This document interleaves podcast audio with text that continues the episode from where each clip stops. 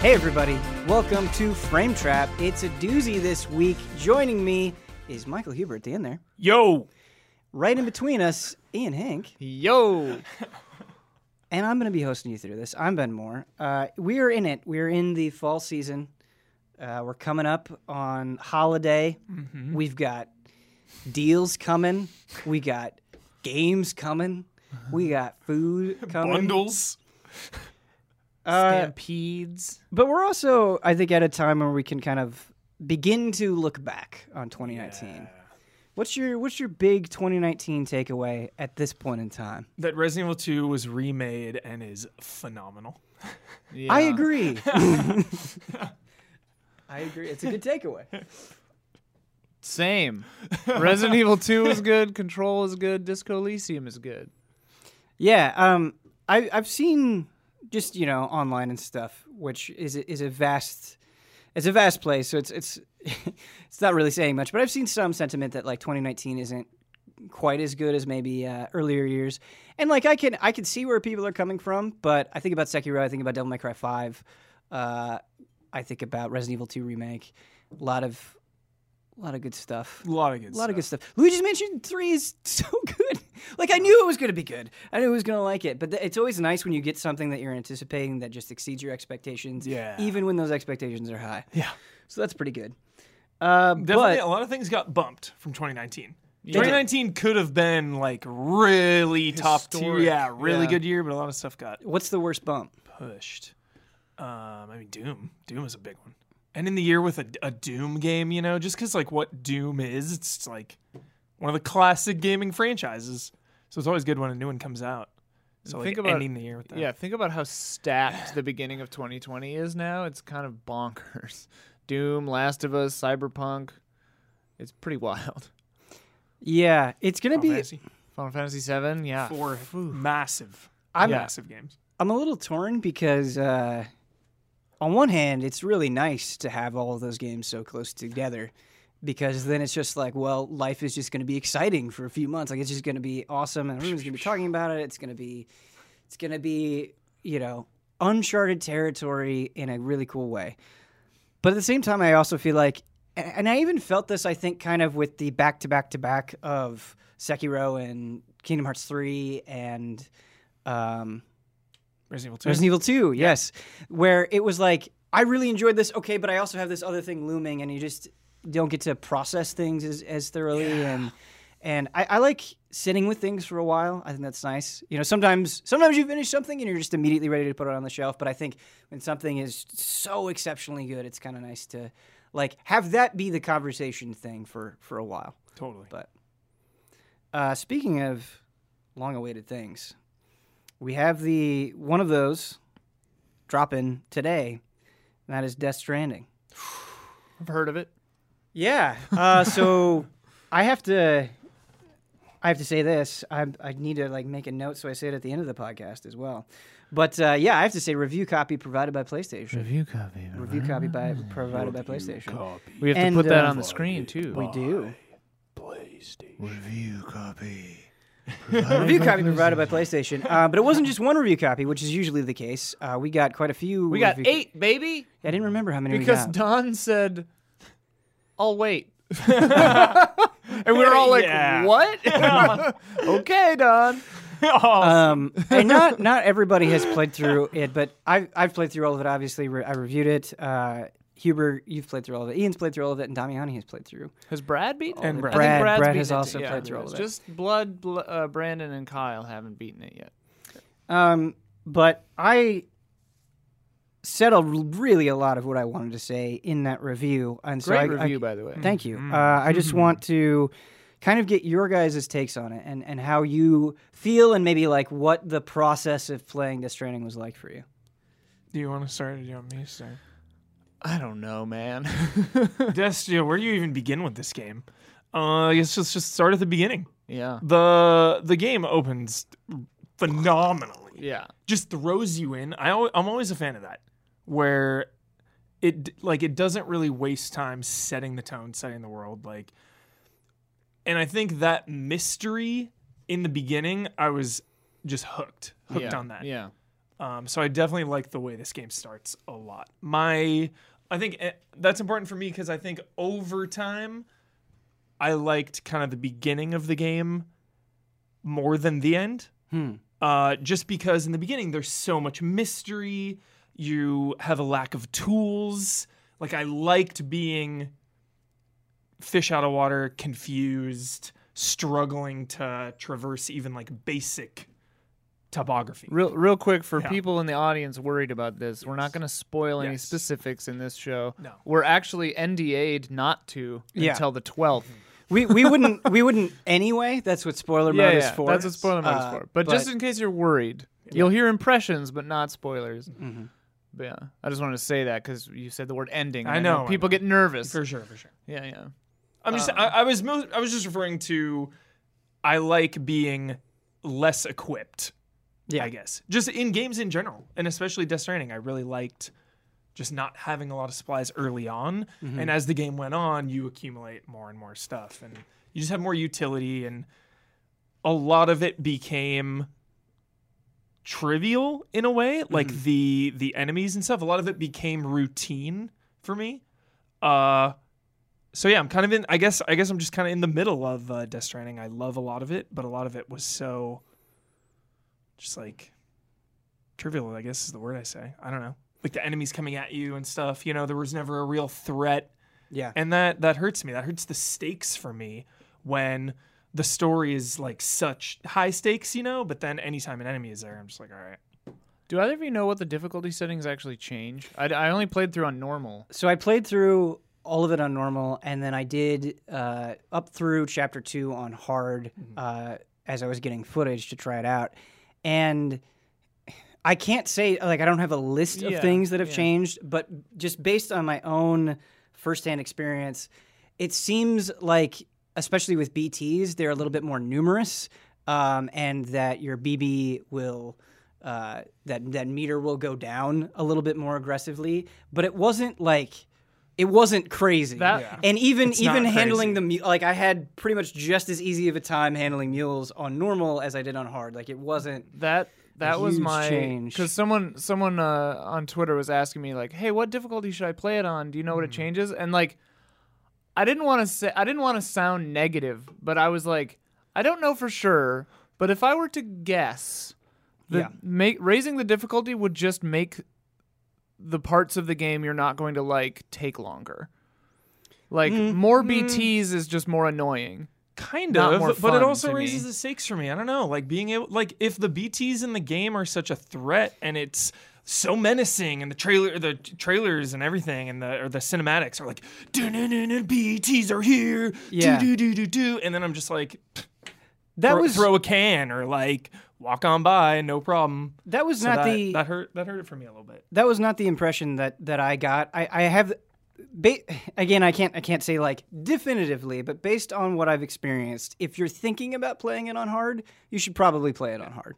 Like if that's if that's something you're kind of teetering between, I don't I don't think it'll be too much of a problem for you. Yeah, and you can change any time. And then Mm. like the beginning though, like I started hard, went down to normal, then put it back on hard later on because the be- beginning is a steep learning curve. It is. But yeah, I, yeah. and I loved that. Yeah. The game throws so much at you. I actually It's wanted just- to talk to you about that. yeah. that. because you you were mentioning that how you really liked the beginning and the process of learning, and I, I did too.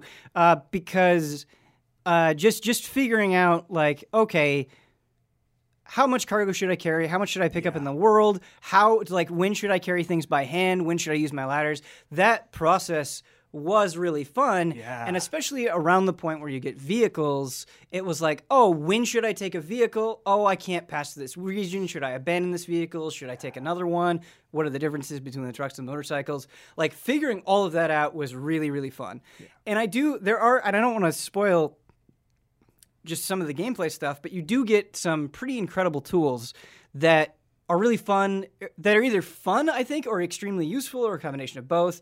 And that whole process of learning is great. But I also kind of agree with you that there are, it, it's weird. There are times where you're kind of like in the sweet spot and you're not. The, the, and what I would describe the sweet spot is, is where it's like you're learning or there's some sort of challenge that you just kind of mm-hmm. organically stumble upon. What I mm-hmm. mean by that, where it's like, how am I going to cross this? Yeah. What should I do with this river? Uh, and those things are were actually kind of interesting to mm-hmm. solve.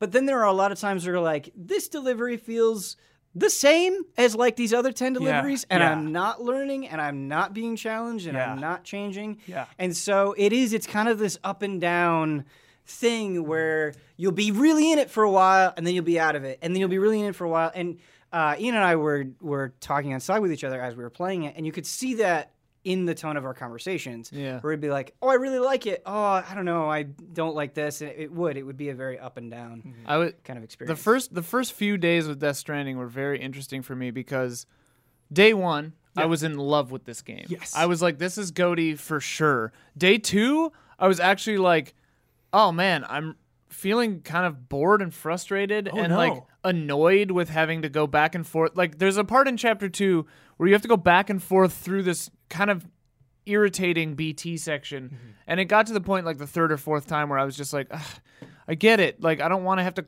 crouch through this entire 300 yard area every time. I just, you know. Yeah. So I started just get like driving a motorcycle through the river to try to, you know, once I got that. And but like and then the third day I was in hmm. love with it again. Yeah. You know, so it was like a very weird process. And that's sort of the the experience of playing this game is kind of Yeah. weird. It has like a bizarre gameplay I want to say arc, but it's not. It's like it's like a bunch of bell curves like after each other. It's like a sine wave where it's y- things are really hard and then you get some really fun tools that help it get really easy or like not really easy but like that make delivering a breeze again, you know. And then they make the game harder with those tools and then you get new tools and it makes it easier again. But I know what they were going for, I feel like, but it sometimes on some deliveries just ends up feeling a little weird because it's like one step forward, two steps back, sort of. It's hmm. like, okay, I got the tools to make me awesome at delivering. Okay, but now they're throwing this other obstacle in my way that isn't, it doesn't change it in a different way. It just redoes the thing the tool I just got made it made it easier for me to do. Do you know what I mean? Like I'm not sure Wh- like they add a new they add a new stumbling block, a new challenge, but instead of being a new challenge, it's just like the the version of the same challenge that you had mm. plus 5 and I just got a tool that helped me deal with that challenge Sure. plus 3.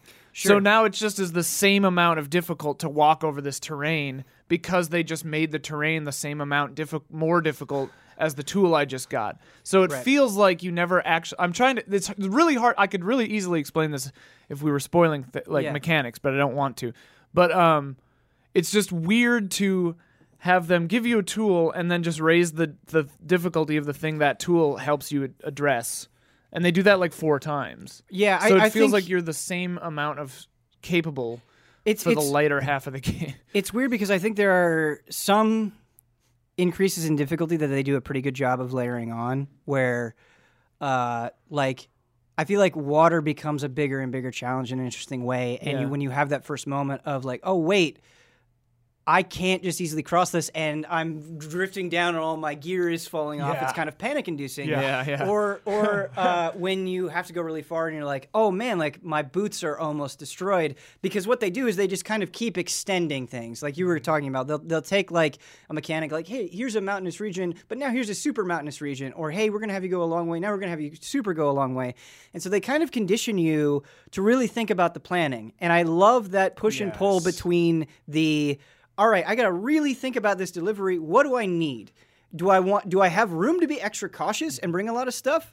Do I think I'm going to fight things? Do I ha- and if any like anything that you bring like you you have to work it into the loadout. And I think when it's firing on all cylinders and it's making those decisions interesting, that's awesome.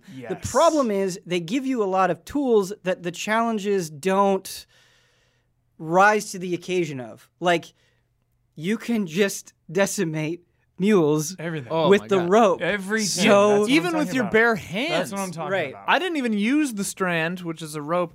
for the first like two or three mule camps that I knocked out every mm. single member. Yeah, yeah. And That- like, And I- the bola gun it, is insane. it reminded me of like the old Assassin's Creed games where Yeah. you would have uh, like an just square, army of guys around you, Yeah. and you'd just be able to take every single Yeah. one of them out in the exact same way. That's what it felt like, and so that was really disappointing. and I Which- know that's not what the game is about. Right, but, that's like, what I was still say, a part of it. It's still That's what I was gonna say. Is like Yeah. it's an interesting. This game is such an interesting experiment, and I mean, say what you will about it. I'm sure everyone will, but like the story's awesome. the story's really interesting. It's not about fighting. It's certainly not about killing. Mm-hmm. It's about connecting and bringing things together, and like the gameplay focuses on that. Yeah, that's and what I wanna talk about think next. largely in a really successful way, like the stranding genre that he's invented. yeah, so that's that's actually a big point that I want to bring up. Falling down a cliff and finding a rope from Ben Yes. was a magical experience. Okay, yes, this is going This is, yes, finding Ian's uh, motorcycle parked ominously near a cliff was haunting. yeah. I was like, Ian was here and something happened. yeah. it is it is such a magical moment Yeah. because because it it feels so or- organic like the game does a good job of presenting it where you'll have a moment of crisis or something goes wrong uh, for me a lot of times it was like a battery on something where i would need my uh, some sort of battery recharge for one reason or another and i'd be like i hope to god there's something nearby i hope to god there's something nearby and then like in the horizon you can see it and another player built that and you do. You it's it sounds so corny and cheesy and lame but the way that the game works and you just spend so much time on foot and you spend so much time looking at nothing that you kind of have these weird moments of connection with people mm-hmm. without words. It kind of reminds me of Journey in mm-hmm. that way. Those Totally. those moments where I would have where it was like, oh, just the way that we're interacting is like kind of fascinating and cool. And to me, that was absolutely, bar none, like the best part best. of Death Stranding. Especially too like going alone for a while on a delivery, you mm-hmm. know, climbing a very intense thing and going through the snow. It's just like this game made me think about a lot of things like life and, and the state of everything and the world. Like I had those feelings and some of those moments were so impactful, you know, and then you get to a place and then you see like, oh, you know, people's little buildings here and signs like, hey, keep going, like Right. you can do it. Like those moments were just yeah, one of a kind. So felt so original, felt so unique and and special. Yeah. and and just like the way the like system kind of works out like in my playthrough of it i would see a bunch of people post like just like emoticons at the beginning of town and you'd be like oh yeah. people are just like trying this out and trying to get a feel for it but then you would see like those one or two guys that were like really committed Yeah. and like they were like they were like carrying everybody else on their backs and like they were getting all the attention. It was interesting just to see that kind of social system play out where like there were definitely hero uns- like not unsung heroes but like people i didn't even know that just kind of kept popping up throughout the entirety of the game as other people would kind of fall off. And I, I thought that was really interesting. Um, but uh, yeah, talking talking about this, I do think this part of it, the social system, is really really cool. Like building a road was so fun. Like I, I are we allowed to talk about a road? I wasn't sure. I wasn't going to mention them specifically. I was going to say larger community projects. But th- those were that was a really good moment because like I was working on three sections of that I built by myself completely in my game. Yeah. And I was like something must be weird. So I actually like restart I I just had the game like running in rest mode or whatever for a, a day or two. And then so I finally like shut the game down and came back into it and then like the entire region was done. And I was like, "Oh damn, like this is amazing." like when you Yeah. were when you're like, uh, I uh, I I want to be careful. I don't want to. yeah, yeah, I don't want want to spoil because like the that's the thing about it is like you get into an area and before you connect the network, you're on your own Mm-hmm. by and large, and I think that's a really smart gameplay mechanic because you get to experience the stark loneliness of a new zone, right? And Mm-hmm. Right. then once you connect it, you get that feeling, that dopamine, that connection, Yeah. the bonds Bonds of, big time. of getting everyone else's stuff. And there's a thing. I mean, I'm really not going to specify this thing, but there's a there's a mechanic that you can that you unlock way later in the game that is just so nice. Mm-hmm. And I started building all kinds of these things to try to connect everything, you know, and I, it is so much fun. Mm-hmm. And it was organic fun that I was driving myself because I wanted to complete a task, you know, that I'm like, okay, other people are going to get a use out of this. And it's really that's what I really think is successful about this is you start thinking at least I did. I started thinking about myself but also more than just myself. Right. Or I was like, okay, I'm going to do the extra work of carrying a bunch of extra crap Yeah. with me right now through this really irritating area so that the next person doesn't have to or like once they connect it they can just use this to get back you know and like that feels really cool Right, right. And there's been a there's been a lot of um, controversy, and I've even seen this this response to my own review. And like, I, I get where people are coming from. I get why this criticism is happening. Where they're, they're like, you say the game is boring. Like, if it's not fun, I don't care. And it's like, I I get where you're coming from. I understand why you would have that concern, but it's the way the game uses that mundaneness, that boringness to enhance those moments where it's like if you're doing a delivery and you're like, man, this sucks. I'm gonna try to make it easier for other people, which is exactly like Ian is saying. And then like the next day you log in, it's like, hey, somebody used your thing. Yeah. That feels really cool. Yeah. It doesn't mean that that first part wasn't boring, but it was because you kind of went through this process. There was some value there, Totally. um, and I found that value really interesting. And it's not uh, a, a common experience that I have with games, and so that that was fascinating to me and something that I got enjoyment of. Where it's like there are times where I like I actively dislike this, but through this dislike and through like some of the more frustrating parts, the way that I'm interacting with people and how we're solving this problem is really really cool. for me i think i was never bored i don't think but frustrated is the word i Sure. would use like there were times where hmm. i was like man i do not want to trudge through this area again you know but me- for me, but it was hang just on autopilot, but yeah. well that's the that's the other thing other times it was a meditative experience where i was like Mm-hmm. traversing this land is actually relaxing to me like i never didn't want to be playing the game Mm-hmm. you know totally. I want to, yeah, to to Which is jump in on that. I, I really want to give credit to the music as well Yeah. because um, there are a lot of games where it's just like, uh, oh, like I'll be playing a game and like periodically I'll kind of have that moment where I'll take a step back where I'm like, oh, the music is really good, but I don't think I fully appreciate it just because you get used to it because it's happening all the time. Whereas in Death Stranding, music is like its own special treat. There, you spend so much time not listening to any music, and when it comes on and it's just absolutely gorgeous, you really just kind of appreciate that simple moment. Um, And there were there were a lot of times like there's there's one song in particular that I just absolutely adore, thanks to Death Stranding. Um, and it was it was nice to forge a connection with a song like that. So yeah. it's such an interesting game and it's such a funny like in in gaming society right now it's such a funny moment and i'm really really looking forward to seeing what the general opinion of this game is once people have actually played it because like the comments on the review you have to take with a grain of salt because it's like you haven't played this game like you can say Well, that we've you- mostly talked about gameplay. Like Well, story is yeah. so important to Right. that. All of that, right? and I, I that it's interesting because I feel like my opinion of Death Stranding kept evolving through the very end of the story itself. Yeah. uh, because there's a lot that happens at the end. Uh, most but I, I do want to kind of and but this com- this complaint applies to both the story and the gameplay because we're talking about the things that we like uh, with the deliveries and you talked about the meditative state and uh, just talking about the social interactions. There are parts of this game that when I really just sit there and think I'm like this doesn't add anything and Unfortunately, there, there are some of the most spoilery parts, and so the way that I will talk around that is there are times where we talked about, hey, this is a game about deliveries. There are times where you're just shooting dudes, uh, and I, outside of like kind of window dressing, it they they keep reusing them in the same way, and it's just kind of very basic. And I don't think this is a game that I think needed more editing than it got. Like Yeah. there there are things that happen in this game where it's like, ah, I wish you would have taken a step back.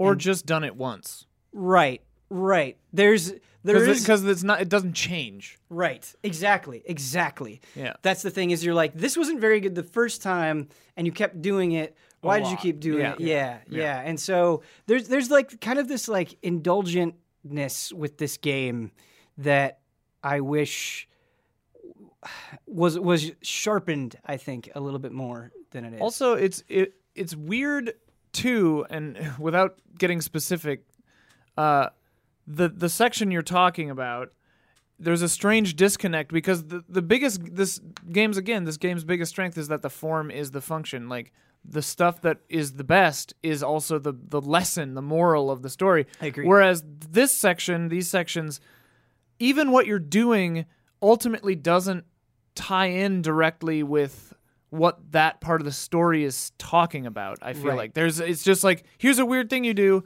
also this. They kind of are kind of related but not directly or at least not in a in a way that's impactful or meaningful to me. right, right. And I find that really strange in this game too. There's a line from uh, one of the characters, Higgs, who said, "Who it almost seemed like commentary on itself." And you and I talked about this, where he's like, "This is what you came here for, right?" Tired of the grind. Right. And it's like, n- no. Uh, It's actually no, it's not. Yeah. and I think my favorite parts of Death Stranding are the parts where it is focusing on the delivery, and it, it feels like it's kind of this complete idea, with exactly like you're saying. It's tied into the, the, the themes of the storytelling and feels like it's a storytelling vehicle itself. And then you have these other super gamey parts that just don't fit and feel like they're coming almost from something else. I think what's also frustrating is like when you're trying to switch weapons or just move around, it's like, oh, this game was built for delivery. Like it doesn't feel like it's right. meant to do yeah. this. Especially Yeah. when if you fall over or get hit, you drop the thing you're carrying, Yeah. which sometimes is the gun you need to deal with the situation that just knocked you on your ass. And it's like that's a little bit annoying. but yeah. It's funny, I've been trying to think of an analog for this game because it is very unique. But iron- what I think is ironic is the closest thing I can come up with is that this game is kind of No Man's Sky with with a Metal Gear story on it in a weird way. Because like if you look just if you look bare bones at what you're doing, you're going from one place to another place, and all the buildings are identical, and just there you don't even like talk to a person. It's just like a hologram of a person, right? And it's mm-hmm. like that's No Man's Sky. You go to an identical station, and there's the same alien sitting behind a desk. You know what I mean? And I mean, obviously, obviously, there's way more to this game than No Man's Sky. But Right. like, if you're boiling it down, it's like No Man's Sky with Astroneer with a Metal Gear 4 story on it, Yeah, which is not bad. I'm not saying that's bad. The thing that makes the No Man's Sky comparison difficult for me, just speaking of somebody who played No Man's Sky at launch and reviewed yeah. it, Yeah.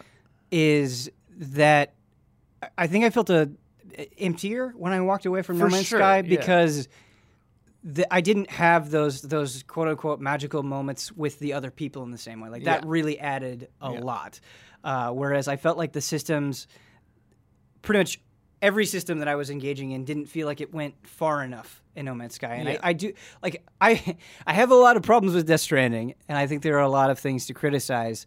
But I think it's him talking about wanting to make a new genre and and prioritizing these social aspects it seems before I played the game it seemed like oh you're you're going a little far there Kojima like I don't know if that will hold true now playing it I'm like okay I, I have a better idea of what you're going for and I, ca- I think I can appreciate it uh, much better now that I've actually seen the concept in action Yeah, And- I just think the gameplay doesn't go far enough. sure I wish the game was a lot shorter, like you were saying. Like edit, if you edited a lot out, I think this game would have hit even harder. I agree Uh, but again, like all, a lot of the criticism criticisms, I think coming from us today, or like me me as well, was a lot on the gameplay. Just that's my main criticism is just the gameplay. When you add the story in though, and those bonds and connections from like multiplayer stuff, to me it was it was, I liked it more than than I didn't. I think I think the thing that's frustrating to me about the story, I don't know if either of you agree, where there are things that I really like about the story, it just sometimes feels like I wish we could have gotten there in a more graceful way. Yeah, Like, because the editing would have worked for the story and the gameplay. Yeah, both, yeah, yeah, yeah, yeah. sometimes sometimes you're just kind of like waiting. I feel like for Death Stranding to like get to this point, and it's like, no, first we're gonna take three laps around here, Yeah. and then we'll get to the point. And they're, they're just again, it kind of talks talking about that editing process of there is really interesting stuff in there. Um, and I, I, we talked. We actually had a Frame Trap conversation about uh, these big name actors and all everybody that is going to be in there, and how is that that was going to make us feel. I actually, now having played through Death Stranding, it added a lot for me. Like the perf- some of the performances, some performative moments in the game are some of my favorite moments Yeah. of the whole thing. Uh, and I talk about it in the review where just looking at somebody and seeing the anguish that they're going through uh, is pretty compelling. Like just watching them on screen, and that's really, really nice. Yeah, I think, and like to clarify my earlier point, I don't, I didn't hate No Man's Sky when it came out, and I certainly it's way, way better now. So I, I kind of meant that not as like a dig, which I think a lot of people would take that as a dig, but I realized like I kind of like No Man's Sky. It's now it's great, but uh, anyway, but yeah, like the weird thing with the story is the writing feels kind of, I don't know, like inconsistent. Maybe like some storylines are really good and powerful, and then other storylines are just like, what? Like, all right. And the funny thing with the, the funny thing with Death Stranding is because everyone before Death Stranding came out was addicted to being confused by the trailers and stuff. Yeah. Even though they they're sort of straightforward, but like, uh, it the weird thing in this game is more just like that the game exists and it, it is what it is. The story actually wraps up more than I thought it would Yeah. and like uh, in a good way. And it's interesting that the stuff, like you said, the stuff I ended up really loving in the story were some of these just smaller, little more intimate moments that happen here and there. Yeah. And it's kind of funny because the, I feel like the overarching story depends maybe a little too heavily on you reading every single one of the interviews or emails or whatever Yeah. to really understand the context of what's going on because it doesn't like the main plot doesn't like hit Reading the- hard, you know. Reading the emails Yeah. and the interviews adds a lot. Yes. And Yeah. Some of my some Yes. really good moments happen in the emails, and if the, it's kind of interesting because there are there are moments in the emails that I'm like, oh, it's really interesting that you handled this moment in the email in this way. I kind of see what you're going for, and I think that's cool. But then there are other times, and I think, and I don't know if you guys agree with this. I'd be curious to get your opinion.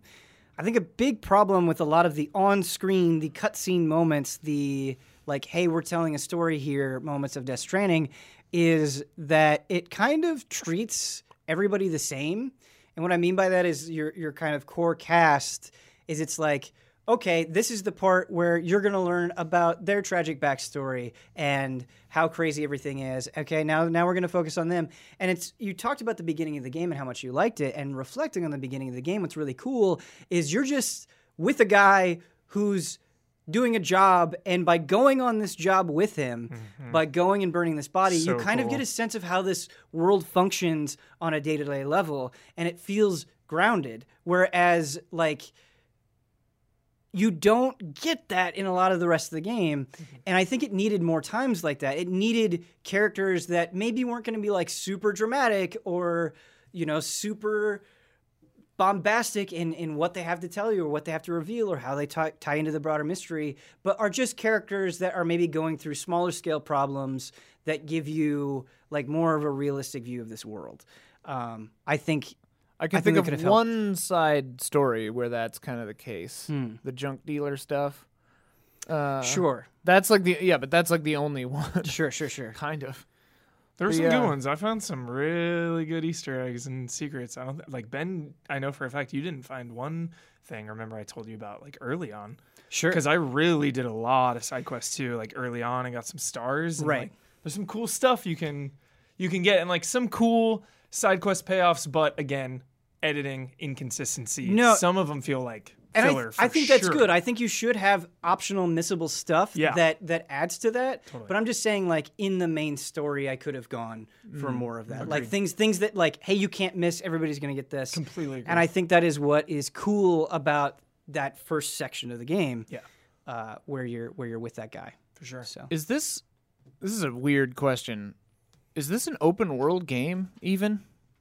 Cuz like I think about open world, right? Like Breath of the Wild and stuff. I want to go explore. Like I want to look over there and go see what it is. In this game, I didn't. I wanted I wanted to just go from point A to point B and experience what was in between, mm-hmm. but like it's so dangerous and arduous to go off the beaten path or you know without a reason to. Yeah.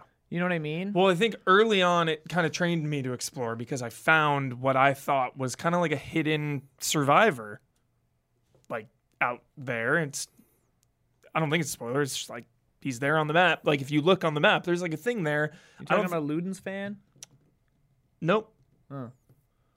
But there's it's like in the very first area of the game, so I Yeah. think it's very early on. But there's some like stuff there, and I don't know. I think by finding things that it felt like I wasn't supposed to find it. Again, I don't think it's a secret Here's at all. here's it the just thing. feels like you're not really supposed to find it, but and it felt natural. It felt like oh, I discovered something. I wish I, I knew that- I wish I knew what you were talking about because I actually was trained by the game the exact opposite Hmm. lesson. Mm-hmm. Because several times, like 3 or 4 times, I saw a thing on the map and went there early Yeah. and because I didn't have a package for them or wasn't supposed to be there in the story yet, Mm-hmm. there's literally nothing there. Like not even a cutscene. Like even if it's a character where I, I know who- exactly what you're talking about. yeah, even if there's a character I know who's supposed to be here and they would be there, there's not even a little thing where it's like, "Oh, hey, what are you doing here?" Uh, well, hi. Uh, Yeah. you know, like cuz in the That's reality of the game, they would acknowledge you. Yeah. And like they just don't. It's just stark nothingness. And that happened to me like 5 times. Like it got to the point where I was like, I am not going anywhere I'm not supposed to because the game is teaching me not to. Yeah, Hubert, it, it's hard because I, I like. You're kind of right. In there, there's optional stuff in Death Stranding that I thought was kind of cool, and I was like, oh, I was glad I did that. But it wasn't consistent enough to 100%. where there was like a ton of optional things I did where I'm like, this is not good. Yeah, like this is this sure. is not this this this feels like total filler. Totally. And so it kind of created like sort of a worst case scenario where you're like, ah, do I want to do this? Maybe it'll be good, but maybe mm-hmm. it won't. Eh, but if I don't do it, I'll miss out. And so that's that's not really how I want to feel. Totally. Well, the one of the earliest rewards I got felt like a secret and it was amazing. But then as the game went on and I started continuing to go for the side quest rewards and the side quest stars, I was delivering like a maniac. Those rewards started teetering out and becoming like just like filler and just super boring. So then it got to a point where I just stopped really doing side quests and pretty much just stopped picking up a lot of stuff Right. Yeah, and yeah. just going mainline from point A to point B. Right. Um, there, there was a moment that I had where it was like, and I honestly feel like this kind of sums up the whole Death Stranding experience, Mm-hmm. where something happened in my room that was unexpected, and I was like, "Oh, whoa, that was kind of cool." The other like hundred times, not hundred times, I'm exaggerating, but the other times that I did this, Mm-hmm. nothing happened, and that's kind of Death Stranding. I feel Yeah, like, yeah. where it's like It makes that one time really cool. Yeah. yeah, yeah, yeah, yeah. And so it's. I think that's kind of where you're going to come down on it. You're either going to come on down on one side or the other, where it's like I. That is worth it to me. Those highs are worth it, uh, but I'm not willing to go through the lows. Uh, or you know, it'll be it'll be the opposite. One. um, that the weirdest thing to me about Death Stranding, and I think that's easy to lose sight of because Kojima is such a name, such an auteur, such a big presence in gaming, and we're used to him working for Konami, right? This is a this is a, technically an independent game. Like Kojima Productions is its own company, and like obviously there were di- business deals brokered to help finance this game, but that's just how business works.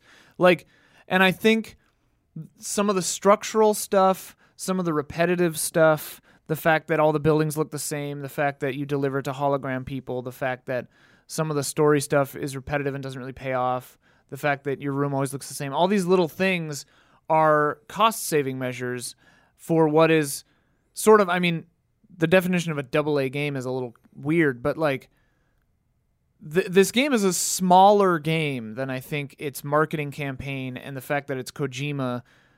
I think it's a smaller game than most people will assume it is, and like it's kind of interesting for that. Like You know what I mean? Like, Oh yeah, it's super Yeah. interesting. I, I think that's that's something that I have really come to, to value in the game is like the game is a mess, but it's a really fascinating mess. Yeah. Uh, it's it's a mess that made me think about it a lot. It it felt new in a really valuable way and I, I don't think that that needs to translate into a get out of free, free jail card or like you should silence all criticism on it. There's a lot to criticize, yeah, but this is just my own personal philosophy as somebody who is like will forever I, i'm so fascinated with this industry i will never not be playing video games.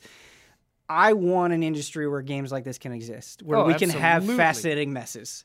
I want i want us to stumble and be okay with it and like try to get something out of it. Like the thought of a death stranding 2 or or whatever yeah. is really interesting to me. Uh, well, and, and and it's it's funny because it's really weird having this conversation largely before public opinion has rendered its verdict, right? Like the mm-hmm. game came out 12 hours ago, No, like it's publicly. 3 a.m. in New Zealand yesterday. It's, it's Okay, been out well, for like, like, a while. Just Someone's like already not even a day though, but like you know what I mean. Like as we're recording this, the game hasn't even been out for a full day Yeah. publicly, and it's like it's such a weird thing because I wonder if it's going to be a victim of its own press and stuff because it's not going to be looked at as a scrappy little indie game. It's going to be compared to the Metal Gear Solid series, and it's going to be compared to you know mm-hmm. Last of Us and God of War and all these you know yeah when when you look at the game, it maybe would be more fair to compare it to No Man's Sky or some of these other games. Obviously, the team is way bigger, but like, yeah, I don't. It's funny, But the game, the game, I- unfortunately, I don't feel like the game can have its cake and eat it too. No, I right, mean, yeah. when you when you get out Sony's there, backing. when you get Yeah, out there in yeah. big bold letters and say a Hideo Kojima game, Right. it's like, well, like the, you, you, okay, then you brought like if if if Kojima, like if you're gonna use Kojima in the way that you're using Kojima, that is the kind of comparison that Yeah. you're gonna get. That's Well, the that's- kind of standard that you're gonna. That's what I'm saying. Is be like held to. maybe that wasn't smart on their point. I mean, like it's their biggest sales. T- like it's the only reason everyone's freaking out about Death Stranding, right? Is mm-hmm. because it's Kojima. yeah, but like it, I, it, in a parallel universe where Kojima stayed quiet and they just put out Death Stranding and there was like some buzz, but no one really was knew what to expect at all. I really wonder how people would take this game because I feel like right now people are getting divisive and really upset and really into it and like people like commenting on the review where it's like oh this sounds like a four this uh, you can't say this you can't say that and it's like and I said this I think to you the other day, but it's like because it's Kojima, because it's Death Stranding, because of all this hype, it people need this game to be a ten or a one, or they don't know where what to do. yeah, And the fact that it's like an 8 the fact that it's just like yeah, it's good, yeah. it's good. It's not the second coming. It's not total garbage. It's just a good, fun, weird game. That's some people are gonna like it, some people won't. You know, take your time with it. You'll have a better time. Like people can't like process things just being okay. Right. It's an interesting thought process, especially I think when you compare it to PT, because that is what kind of happened with PT Yeah. at the very outset, where you didn't have any of that. Like the way that PT went viral, like I remember Hubert and Elise were just like, "Oh, this this thing, we're just going to check it out." They didn't they didn't know that it was tied to Kojima. They didn't know it was tied to Silent Hills. So it was interesting to see it take off. But then once all that information came out, then it became like this can't miss event. and it's beloved So- to this day. Right. And I wonder if Death Stranding should have gone that route. Like weird murmurings, weird murmurings, all of a sudden Death Stranding, people would like freak out, you know? Whereas instead, Kojima was using his social capital as the advertising campaign, sort of. Right. And it, I mean, I don't befault them for that either. You know, it's like one way or the other. It's a cool way to do it, but like, it's interesting. Yeah, I, I think uh, the the framing on this is really interesting because if you take the argument of like, hey, this is only getting a pass because it's Kojima, like people are pulling their punches because it's Kojima. It's interesting to think about it the other way, where it's like, It couldn't exist with.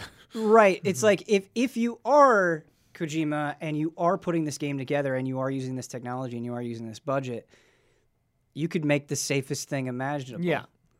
You could make you could make a tactical espionage game and mm-hmm. make it very straightforward and simple. And Yeah. so like this this game is insane. It is insane that it exists I Thought that so many times. and it's like there there are things that happen there are words that people say there are moments that happen there are boss mechanics where i'm just like i cannot believe what the fuck is going on I didn't and understand three fourths of the game.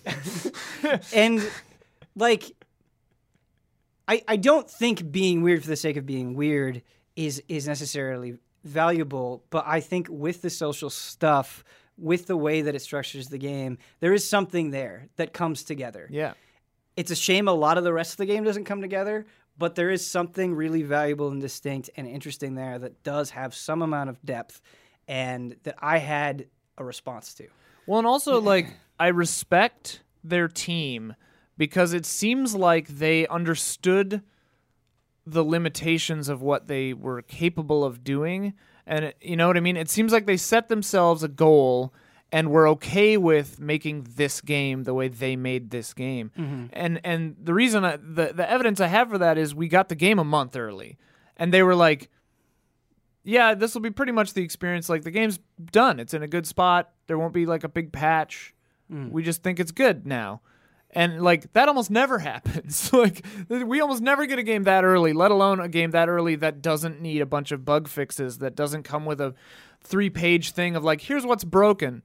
Uh, this game came to us finished, Yeah. and it worked. Right. I didn't have any technical problems at all with a game that's heavily network dependent Right. a month before the game came out. Yeah, I, I I completely agree with you. It very much feels like this is the, exactly the game that they want to make, and, And that I was the thing. that. was the thing. That was the, the the sensation that was hard to shake about MGS5, where it was like, you didn't quite get to go all the way, did you? Yeah, compromised. Right. Where that I certainly don't feel that way about- about Death Stranding. I think Death Stranding will be incredibly divisive. Yeah. But I feel like they got to make and present it exactly the way that they. And like, for me, I, I agree with you 100%. Like, the fact that this game exists yes. a- at all, and the fact that this game is what it is, and that they took this weird chance, mm-hmm. like, they didn't come out.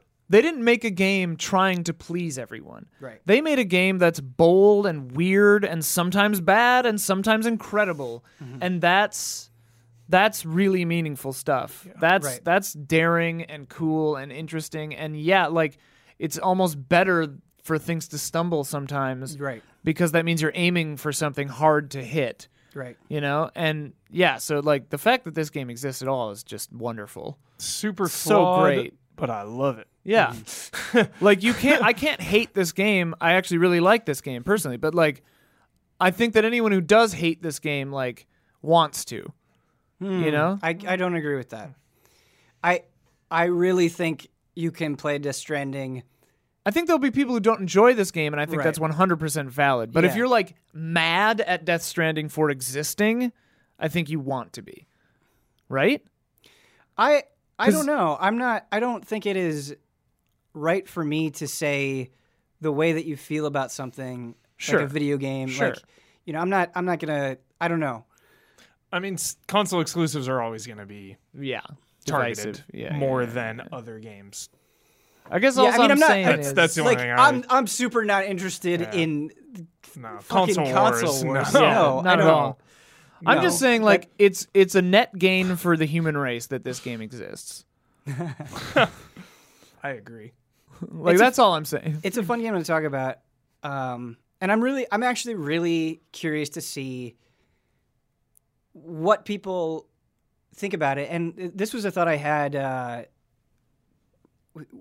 thinking about Death Stranding and seeing people stream it, and that feeling really weird to me. Where I was like, I, and I could be completely wrong here, but I feel like Death Stranding is not a game that acclimates to streaming culture very well Yeah, no. and that I don't think I would want to stream. Very meditative game. Very, very. Despite being about bonds, like Right. a game I would want to play in in silence and think about. right? Uh, and like, I, I love I mean we stream all the time and I love watching streams. I watch streams all the time. But I, I do sometimes I think about like the the the side effects of those things, right? Where you remember that time where everybody was trying to force multiplayer into their game? Yeah. Like I don't think every game should be like the most streamable thing. I don't think that's healthy either. And so I like I don't think if you watch a stream of Death Stranding like it's not going to be necessarily a fun stream. Uh, and that's okay. I don't necessarily think that that makes it an invalid game. Yeah. Also, it's weird because I was thinking about this the other day. I was like, I mean, I have no idea if they're going to do DLC or what, but I was I have- had a weird moment where I was like, I wonder if I'll ever play Death Stranding again. Like, will I ever jump back? It Feels back like a? Kubrick movie to me, where I'm just like, uh, maybe like 20 years from Yeah, now. yeah, maybe, yeah, yeah. Maybe maybe next decade I'll play it. Come back to this. Like, it feels it feels like a distant memory. I do game. just kind of want to pop in and see how Yeah. people are True. building and interacting with each other for sure. But um, it's not something where it's like I could see myself sinking a ton more time into it. Well, and I wonder how long your the th- like ladders and whatever you leave will stay in a game if you're not playing it anymore. Like, will you get instanced into other people's worlds with your ladders or whatever? Uh, or if you're like absent from the game for two weeks, does everything you put down get time falled out? you know? Yeah, the the exact specifics for how many people you're playing with, like what is what is what is your pool, and how quickly things degrade, I don't know. But th- those are just systems in place to make it manageable. I super yeah, I super look forward to I don't know who does who will do this video like Digital Foundry or whoever. Like I want to watch YouTube videos about the tech behind this game. Like I mm-hmm. want to know how the social stuff works. Like how big is the pool of instanced At the same individuals in? On the, at the same time I don't. right, exactly. yeah, because I I, I, I, love that I don't know how this thing works and it just does. I've definitely had those those feelings as well Yeah. as desires to be like, okay, how is this working? This is this is like very opaque, and I like you're just kind of like logged in or logged out. It feels like it's very, but at the same time, I think it it adds to the illusion Yeah. of like, hey, this this person just showed up. Like I don't, I didn't know exactly how Journey worked, right? And it wasn't it wasn't it was very sparse, right? I think on purpose to kind of make it feel more realistic in the fe- in the sense that like, oh, I just stumbled upon this. Well, and like we were playing obviously with a smaller player base than there will be now. Mm-hmm. So I wonder if that will change the feeling and experience of this game. Sure. Or if it just gives you that amount of people's stuff. Because like I definitely saw the same people's stuff popping up throughout my entire playthrough, and I don't know if that's because they're in my region. Well, like I wonder if that is also influenced by it's like, oh, hey, like you engaged with this right. person, So you we'll like this show them to you more. so- yeah, yeah, yeah, yeah. But it's also funny because there was another player and I who must think in similar ways because like they would have they they put a thing. We were basically like completing each other's projects. It felt like, but logically, I know that the game was probably only showing me fifty percent of what they built because logically they would have done the same thing I was doing. Hmm. You know, and so it's just oh man, it's so wild the tech of this game. I, I like to imagine that Kojima is just in a dark room and he's monitoring every single Every single- player, and he's just doing it manually, where it's like you Yeah. can play with him. you get this. You he, can he literally play- has like his body hooked up with wires, and he's just like pulling on people's strands. And Yeah, yeah. Cool game. if you hate this game, it's valid. I didn't want to say that it's invalid to hate this game. That's not what I meant. Just in 2019 to feel as fresh and original as it did for me is Yeah. so cool. Like mm-hmm. Yeah. in a world now with dominated by franchises and sequels, Yeah. you know, a brand new IP that just felt unlike anything really I'd played. It's cool. It's so good that this. Yeah. I'm so happy about this game being so weird and unbalanced and uneven in quality. Yeah. Like even though it it is all those things, I'm I'm thrilled that this game is around. Yeah, it's it's one of those things where it's hard because sixty dollars is a lot of money and mm-hmm. people Yeah, are strapped for time and they have a lot going on. But it's like it's also I think one of those things where it's like, hey, if you can, if you have the opportunity, which may be hard to come by, I totally understand. Like it's kind of an interesting thing to work through, and Mm-hmm. it will. It's I don't know. I like you said, Hubert. I'm I'm really glad that it's there. I Mm-hmm. am. I am. I'm really glad that's there. And I, it was, yeah. It's it's also nice because were this like other games that we get? Like sometimes it's like, hey, you got this game and then the embargo is in three days. Right. Like, I'm glad that it wasn't like that, where it's like, hey, we you got this game and you have I don't know like a month Yeah. to play through like, it. yeah, three and a half and weeks I got to talk to you guys about it. It was like, oh, that was Well, that's that's that actually was awesome. that's actually what I was gonna say. Like my biggest advice for this game, you know, like I'm sure there are gonna be countless like tips for getting started in Death Stranding Yeah. videos. My biggest advice for this game is take your time. Right, and Don't Tips. feel rushed. Play I- this when I you don't want- when you're not rushed. There are Totally. so many games, and that I think like looking at those tip videos or whatever, like may totally help you, and Yeah. it makes sense that they're there. But yeah, I was seeing those too, and I was like, wait, no, like you don't. Don't watch those videos. Yeah, Cause, yeah, yeah. because the whole the the joy of the biggest joy of joy of this game is discovery. figuring out what the hell you're supposed to be doing half the And- time. and don't be like, I got to get to the end. I got to get to the end. Right, like, right. That's the poison of this game. I like, would. If yeah. you're trying to rush through Death Stranding, you're not gonna have as nice of a time probably. Because there were times where I felt rushed because like, you know, we had videos and stuff we have to make about it, and I wanted to finish it before I cut the review. and like that stressed me out. I was like, oh, I gotta finish Death Stranding. It started like sometimes feeling like a chore. Mm-hmm. But now that I'm finished with it, I'm glad I, you know, finished it. I mean, I I don't want to say that you can't ever be like, okay, I'm ready to move on with the story. I just think it's a mm-hmm, game where mm-hmm. where take at least some time at some point throughout the game to take a knee. play around with it, or yeah, take a knee. Yeah. or- Persona or- 5. Take your yeah, time. Take your Yeah. time. Take your time. But yeah, I mean, I'm sure like there were times where I, I wanted to move on with the Yeah. story. Like There were definitely times where I like wound up you'll like feel different things at different times.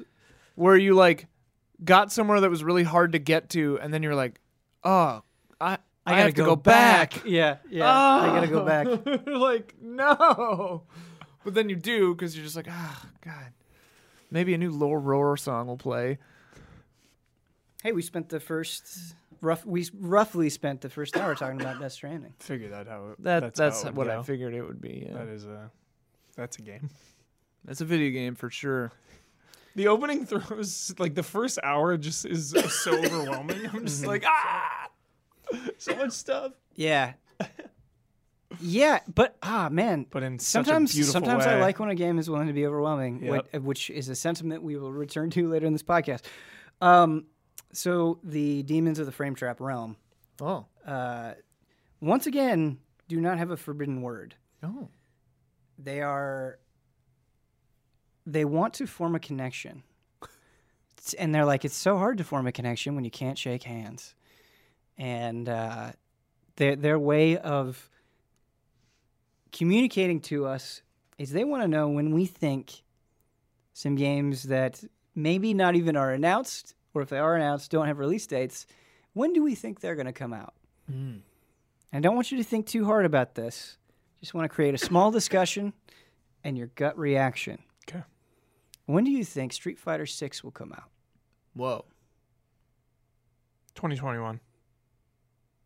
2022 holiday.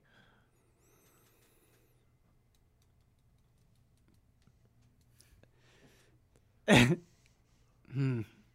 This is hard because i- I feel like there are two impulses fighting here trying to be realistic and also just really wanting Street Fighter 6. I'm going to say end of 2021, Cool. but it will be announced next year. Mm. Yeah, I agree. Okay. Diablo 4. 2020. You think 2020? Yeah. Yeah, End of the year holiday. I do Yeah. not think so, based on what they came out. uh, or or like said. March 2021. Yeah. Or November 2020 or March 2021. Yeah. Or they're gonna aim for holiday 2020, and then it'll get delayed until holiday 2023. like, I think just, I think like 2022 is even very possible. It's been so long already, though. yeah. Well, you know, It's Blizzard. eh, yeah. whatever. I'm gonna say 2022.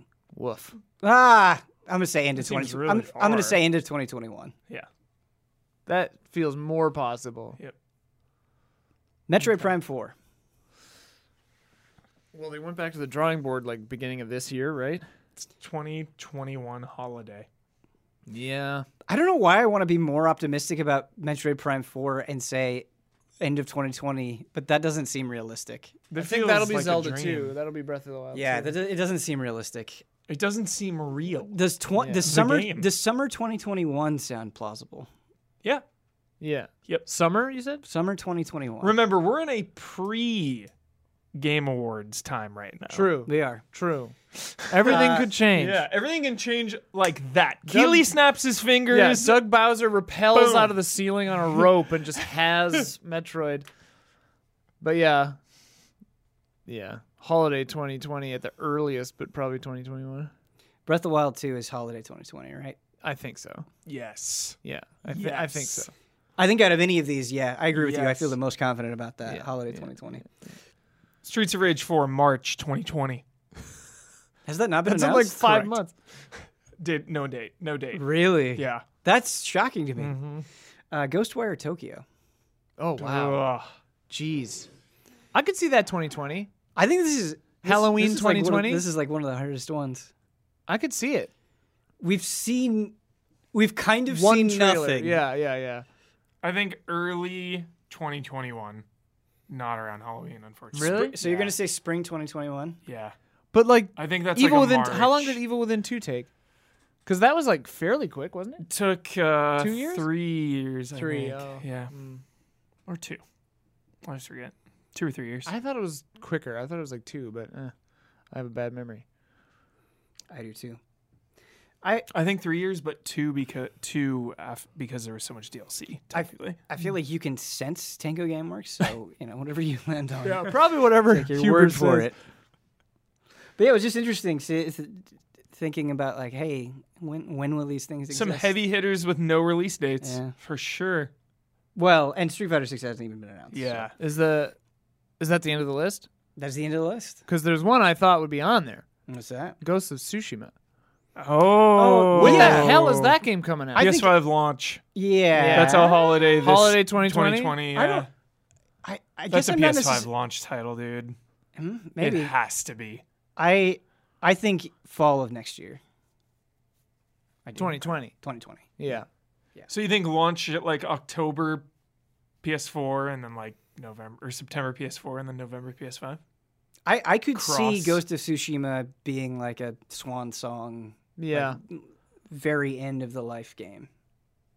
Interesting. I wonder what's the, what's more lucrative, like being a swan song game or being a hot launch title? Swan song. Probably dude. swan song. So 'cause many way PS4s. more people. Yeah, way more people have that console. Yeah. Think about how many people are going to get like their first PS4 This. this month or Yeah. like you know, for, yeah, for yeah. Christmas or something. so Yeah, I think you, you do get a lot of that. as truly, well. truly. Especially the deals, yeah, Black Friday deals and everything. Probably down to like what 200 this The holiday standard? maybe probably yeah, PS4 standard, 200 yeah. bucks. They'll do a bundle probably, some kind of. Our rampant speculation is brought to you by these wonderful sponsors. uh, our first sponsor is Greg the Dark Knight Kittering. Thank you, Greg. Next, we've got Xotig. Do you play Final Fantasy 14? Are you on the Crystal Data Center? Not anymore. Search at Xotig, that is X O T I G, on Twitter for a link to an EZA Crystal Discord server. Uh, thank you, Xotig. Our next person is Accounts Payable, who would like to give us a free shout out. What would we like to shout out today? Oh, Shout out to Disco Elysium. yo, We're talking about Disco Elysium. Yo. we're about to talk We're, about we're this. going Get into ready. yeah, okay. We're love hyping up a segment on this own episode. Yep, great.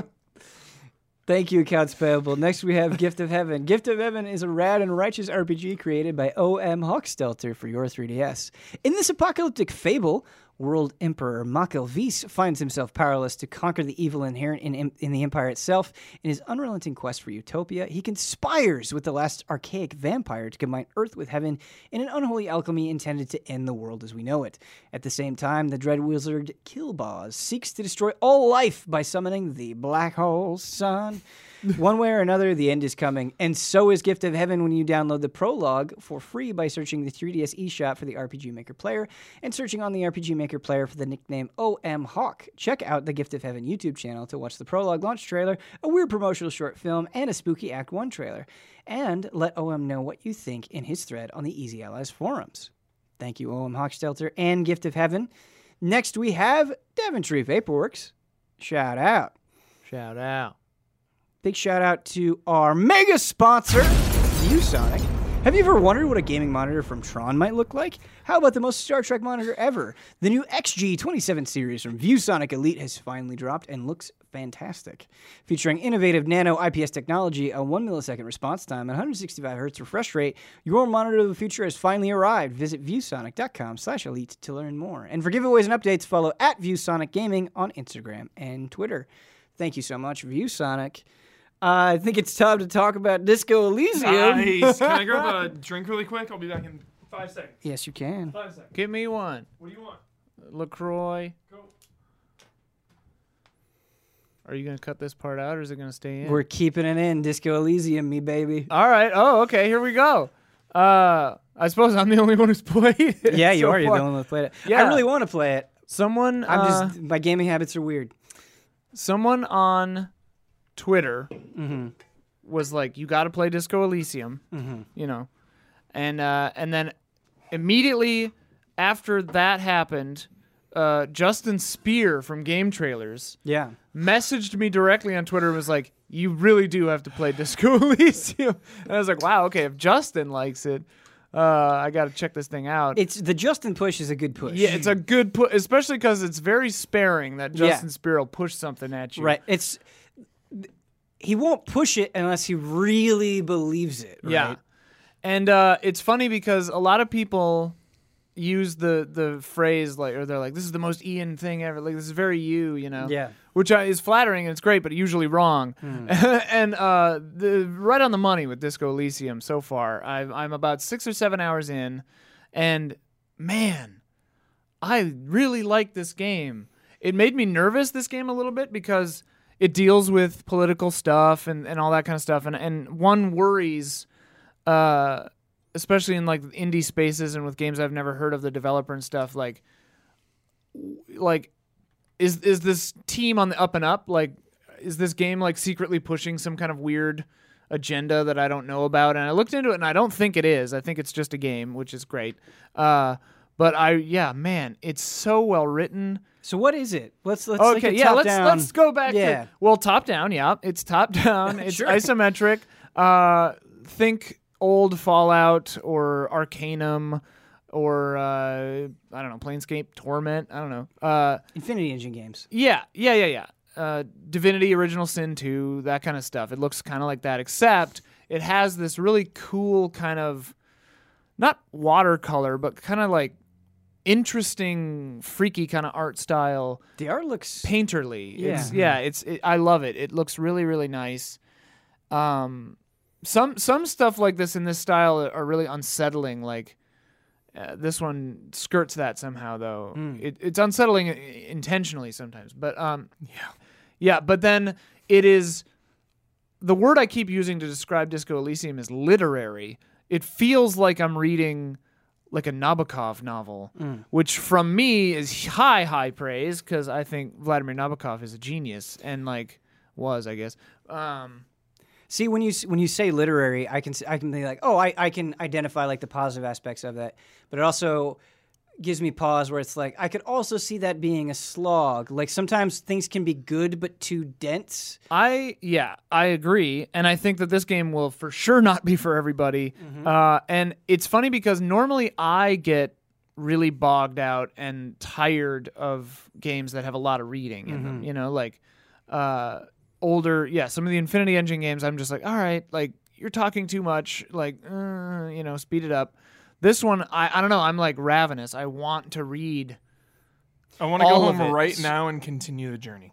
So uh, so you're playing it too. Yeah, Have I you played started it? 90 minutes. Really? Yep. You started That's why I gave it a Elysium? shout out. Yeah, for you. Because I knew. I didn't know. I thought I was And the only one. Well, you were hyping it up, and then that very same day, GameSpot gave it a 10. Yeah. So I'm like, okay. Yeah. Saw the ten. And then Ian is just like, goody, goody, goody. Like, I really hope more allies play, like, Yeah. end Yeah. of the year time. So I. and it's it it it really is catching me by surprise. What was So- your signature skill? Because in the, the beginning is really cool. Conceptualization. Okay. I Yeah, want, I want the- empathy. Yeah, oh, nice. The, yeah, that that that's something. makes sense. Yeah, that that fits.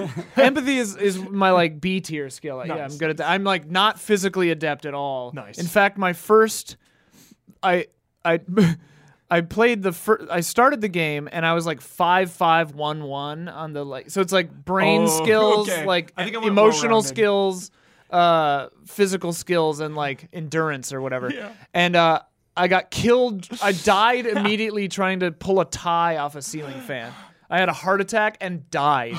So then I was like, okay, four four two two. Like, Hilarious. the game killed me in the first couple of minutes, reaching for a ceiling fan tie. But I, I love that. I love Oh, it's amazing. moments like that in RPGs where it's like, oh, that feels unique to exactly the choices that I. and like the way that this game does skills Mm. is unlike anything I've played because you know most games will have checks. Yeah. RPGs like this have like skill checks, which is you know this game also has, and we're all used to that. And it's like okay, you have to check your persuasion skill against their check, and, Yeah. and if you get it, you get it. Is your number high enough? Right. And this game has that all the time, constantly, except the skills are kind of nebulous and sort of weird and often uh, confused. they like emerge as like almost like multiple personalities or like voices in your head.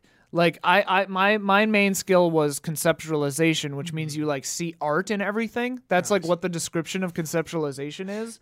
Um, and I'm like, when I'm starting the game, I'm like, I don't know what that'll mean for gameplay, but now I get conceptualization is like this voice in my head that's just saying like, uh, you know, describing like a blood splatter as you know, like an a Rorschach painting, like a painting or something, you know, and it's like encyclopedia. I don't know how high your encyclopedia skill is, but it's really useful because it'll just pop up a lot with like random facts about things you're looking at. happens. And it's awesome. And it's like they that. all yeah, and they all have like little different personalities kind of. Yeah.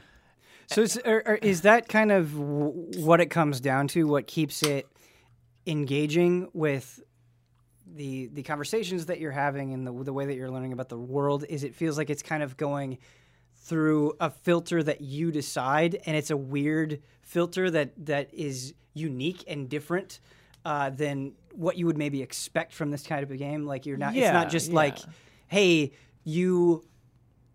It's not just intelligence. It's taking something and kind of abstracting it a little bit more. Yeah, abstraction is the right word for this game. Like everything is veiled in sort of a kind of fog, which I mean is very appropriate given that the story starts with you on the with like the most most Great premise. apocalyptic hangover of all time. You know, and you're you're you're uncovering yourself as much as you're uncovering this case, and it feels. It's funny. I saw one headline. I didn't read it because I'm trying not to read anything about this Yeah, game while I'm playing it. You know, afterwards I'm going to devour all that stuff. But the people who like it think it, you know, GameSpot gave it a 10. And they're like, this is the greatest thing. You can be this detective and you can kind of do it your way. But then I saw one headline that was like, it has the illusion of choice, but you're not really doing anything. And I thought, thought that was such an interesting, weird take because one of the things I love, pardon me, one of the things I love about this game so far is I really feel, it feels, honestly, it feels like the old Blade Runner game Yeah. um, where I really feel like I have agency, and the things I notice or don't notice are unlocking crazy new paths for me to take. There was this one situation I was in where it seemed like a binary choice to get around this musclehead guy to try to get through this thing, and one of the choices was like adopting his like weird racist mentality just to get on his good side so that he would let you past him. And I was like, well, I don't want to do that. Uh, but like, it seemed like my only choice was doing that or fighting him. And then I was like, there's got to be something else. So I like looked around and I found another way through. And that was just because I was looking around, you know? And there's a whole bunch of stuff that I could have just completely missed. And I think the game would have moved forward without me ever seeing that. And I love that. I respect that. Yeah, I, I having not played the game myself, uh, somebody saying the illusion of choice is interesting because I, I do think that that can be a problem, but I also think it comes down to how well the illusion is crafted, right? Right. Where, like, okay, like you might end up at a similar point, but if it if it if the game does a good job of making me feel like it's different, uh, that that can be equally effective. Like it's not. Yeah. I don't. I don't necessarily think it has to be so literal all the time. I think so- some of it comes down to the presentation. Presenting it well is a skill. Yes. Like Man of Medan is probably really not super. Right, There's not right, a right. lot of deviations. String but of it- pearls or whatever Yeah, they but say. it yeah. really feels like you have a lot of control over it. Mm. You know. Well, I mean, that's the funny thing about yeah, the illusion of choice as a concept in video gaming, especially narrative video gaming, because it's like the amount of writing the people who made this game did is finite. Yeah. So like they're going to have to corral you somehow. So every video game narrative video game is going to have an illusion of choice because you can only do the things they created for you to do. you don't have free will, you have options. You know, and it's like it's not like Minecraft where you can just do whatever you want, you know. And it, and it's so funny to have that complaint about a game like this. But I so far have, and I haven't beaten it yet. I'm I'm six seven hours, maybe eight hours in, um, which I gather from how long to beat. Because Kyle, I think, asked me, and I looked it up, which I normally don't do, but uh, it was like 20, 25, 27 Yeah. hours, which feels perfect for this game. You know, like that's the amount of time I think is is good. But like, I feel like I'm having a unique journey in my own impact so far. I played 90 minutes in, and I feel the same way, 100. percent Yeah. And like 100%. my friend Jack is playing it and he got around that guy in a completely different way than I did. Yeah. And and the way that this game handles failed checks too is really funny because um, sometimes even when you know you have a 79% chance of getting something you'll fail. And then the game like a character will be like you know even if like there was a thing i was trying to do and it was like my third time failing it. And then this guy was just like flabbergasted. He was just like yeah i i thought you, that it would work this time I, I really don't know what to tell you like this is getting depressing you know it's just it was funny you know It, it's interesting because I feel like a lot of what you're saying about Disco Elysium echoes our conversation that we had about Outer Worlds on the Yeah. last episode, um, and that's something that I really like about Outer Worlds. But you were you were like it's harder for me to enjoy Outer Worlds based on what I've experienced with Disco Elysium, and so that's that's really interesting. Uh, Yeah. Because one of the things that I think Outer Worlds does a pretty decent job of uh, so far is like there'll be times where it's like, oh, I clearly can't. I, my skill isn't high enough to talk my way out of this. Like that that option is gone from me. But I think what what makes a game with decisions like that good is your remaining options are still interesting. Yeah. So like you end up going down another path and you're like, oh, that was still like thoughtful and cool. I don't feel like I missed out on something. I just feel like because of who I am, I took a different path. And I would hope Disco Elysium feels kind of the same way, where it's like I can't do this, but what I can do is awesome and limited at the same Yeah. time. I love when every skill feels valuable in a game. Yeah. Like all the stats. Right. And so when you get that, when Yeah. you get those points, Yes. you're like, I want everything. Yeah. I can't have everything. This is awesome. Totally. And, And- like Yes. clothes affect Clothes stats affect- a little yeah. bit. So like Yeah. I put some clothes on and it like either gave me like a plus one or like some things gave me minus one on one thing and plus one on another. And it, there are a few things like I could see you saying, like a, a possible thing that could be read as a detractor in Disco Elysium is there are things that they call white checks, which are like a skill check that you can unlock again if you fail. And usually the way to unlock it again is by putting a skill point into the skill that it is, which yeah, is in one way forcing your hand to do that thing. But I, for me, it's kind of an interesting story thing. It's a narrative thing where it's like you're in a situation where your character has to adapt in this way to deal with this mm. situation, mm-hmm. which to me, it, the the skill point being applied to re unlock to unlock that check again is sort of just like you are forced to adapt to this mm-hmm. in this way. Um, unless you have found some other way around it, which I have also done Yeah. to I haven't unlocked a check and I've found another way to do a thing before. So it's like not always, but yeah. But the thing with Outer Wilds that was interesting is yeah, Outer Worlds. Outer, I do that every time. Outer Worlds, uh, because I play I've played a few hours of that too, and I played Disco Elysium 1st mm-hmm. and then I was playing Outer Wild like only for like ninety minutes, and I was playing Outer Worlds, uh, and I I just found myself being like, oh man, I kind of would rather be playing Disco Elysium right mm. now. And also, that's the music in that first bar, Disco Ian, Elysium? Yeah, it's chill. I was like, dude, I bet Ian loves this But soundtrack. it was funny because then the day after that, I saw like on Kotaku or something where it was like Disco Elysium ruined the Outer Worlds for me. Mm. Like someone wrote that that article, you know. Yeah. And uh, it was kind of funny. I was like, oh yeah, I did have that experience too. The thing with Outer Worlds for me is like, I, I really like it. I think it's really really well made, but it feels like a game I've played before Mm. in a lot of ways. Yeah. But also, Outer Worlds being first person, you know, like maybe the systems might be a little more advanced in Disco Elysium, but like I'm still like clicking here to like Yeah, get yeah, to a place, you know. The the movement so far I'm not 100% used to it. It feels It a little feels- cumbersome. Like an older game, yeah, Yeah. for sure, in a lot of ways, yeah, yeah.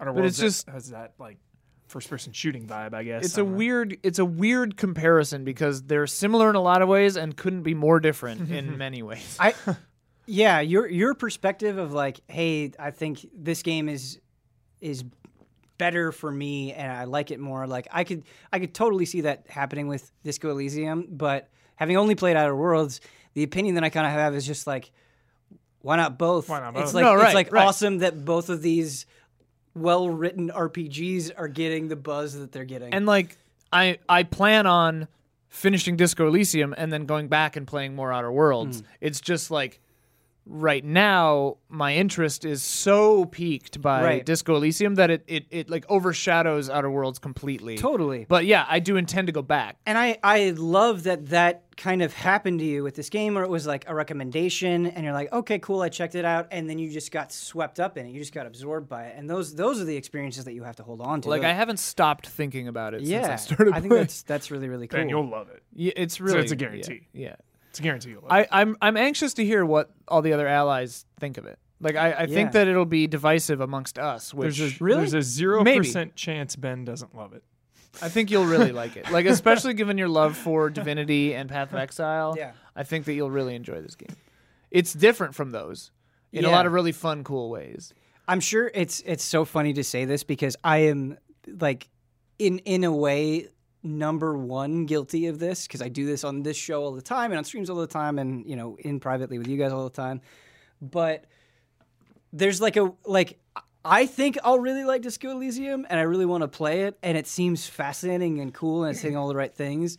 But it there's also like this pressure where it's like Totally. oh man like okay like i just sometimes it's nice to just kind of like be removed from that and just not not it doesn't even enter your brain and you're just Yeah. taking a thing on its own away from the noise I've- like sometimes it's nice to like wait a few months Yeah. after the conversation has died down a little bit and then sneak in and play it and then you're just like i just want to play it on my own I feel like right now though it's still in that sneaking phase because Mm. it's exclusive to PC. It Mm-hmm. is a very specific genre that a lot of people just don't care for or like Yeah. won't engage. They'll acknowledge it but won't engage with it. I still feel like right now, even with kind of the buzz around it, it still feels like the ship is still at the station mm. Yeah. with Disco Elysium, which is and I mean exciting. it's it's sort I I I I agree with both of you, but like I often find that I I don't like hearing positive things about a movie or a game before I play or see it because then it it, it colors my impressions, right? right right And it's like it's it's it's I wish I could recommend a thing without my recommendation just implicitly being uh, praise. You know, sure sure sure I, I guess what I the, the the remedy for that I guess is just to start recommending bad stuff and good stuff, so that no Yeah. one knows where There you're you coming go. from. i think now you're talking. I think just what I'm trying to to articulate is it's like sometimes it's nice to just like put something on your radar and not have it feel like a, a to-do list thing. Yeah. Because like you if, if it's if it's especially something that like you want to enjoy or that you want to impact you or you want to have like the patience to like properly dig into and give a chance like I don't think that pressure necessarily helps Well, and I mean first world problems like Right, exactly. I love- exactly. That's a fair point. Well, no, I mean not your thing, but like I love our job to Yeah. pieces. I, I'm thankful every day that we get to do this. Right. But a weird side effect of our job is that pressure where it's like we've all got to play all of the potential goatee Mm-hmm. things before January because we have to all be informed to make decisions about them, you know? Yeah. So it's like I've got to play Outer Worlds. I've got to finish Luigi's Mansion. I've got to, you know, play this and that and the other thing. And it's like many times often that's that's a blessing, you know, it's great. Yeah. But like if I'm not enjoying something, but everyone's like, "Oh yeah, but the ending is incredible," you know. Then it's like, "Oh well, okay," like, you know. Um, Gotta see it through. Yeah. I, that actually that actually is a perfect transition for talking about Path of Exile. Hmm. But I don't want to cut you off from. Oh, Disco no, Elysium I- because it sounds awesome. I th- weirdly, I think almost I've spoken too much. I think the hmm. less you know about Disco Elysium, kind of the better. the less I Jump in now. The ship is the at the station docked, waiting for people to hop in. Yeah. No But it's pressure. like it's like we'll be back around. Like it's a friendly station. yeah, Yeah, yeah, We'll be yeah. back around. We'll come back around. We'll pick you up in, 'Cause- in a couple months if you want. Console versions probably will come out Who knows, next year man? at Who some knows? point. Like that. That almost You- always happens. I think you pretty much only use the mouse. I think so. It could work on Switch, maybe. I don't know. Um, so I have been playing a lot of Path of Exile. I don't I don't know what happened. I think so to to kind of try to make sense of this. Um, a member of the Easy Allies community uh, brought up Path of Exile, I think, a few months ago, and I had dabbled with Path of Exile before. I had a, I got a like Ranger up to seventeen, I think, or something. So I, I'd played it before. I had some experience with Path of Exile. I'd covered some Path of Exile stuff in the past, but like not not really like dove in headfirst into it. And I was like, I always wanted to. These people just Yeah. when they get into it, they get obsessed with it, and it seems really cool. And I, you know, I really enjoy Diablo, and maybe the Diablo Four stuff was like the final push. But I just was like, you know what? I'm I'm feeling it. It's free. Boot it up, Yeah. and I went down this path that Of Exile. was fierce and vicious and and awesome and it was it was kind of exactly what you were describing with Disco Elysium where I, I felt like kind of out of step with with like you know the hype train Yeah. and because of that it just felt like it got to wow me in the most like organic way where it was just like I'm I I know thousands of people know the strengths of this game, but I feel like I'm kind of discovering this magic on my own, and it's really really cool. And I like I have so much stuff to play. I need to play more Luigi's Mansion Three. I need to play more Outer Worlds. I've got to play Disco Elysium.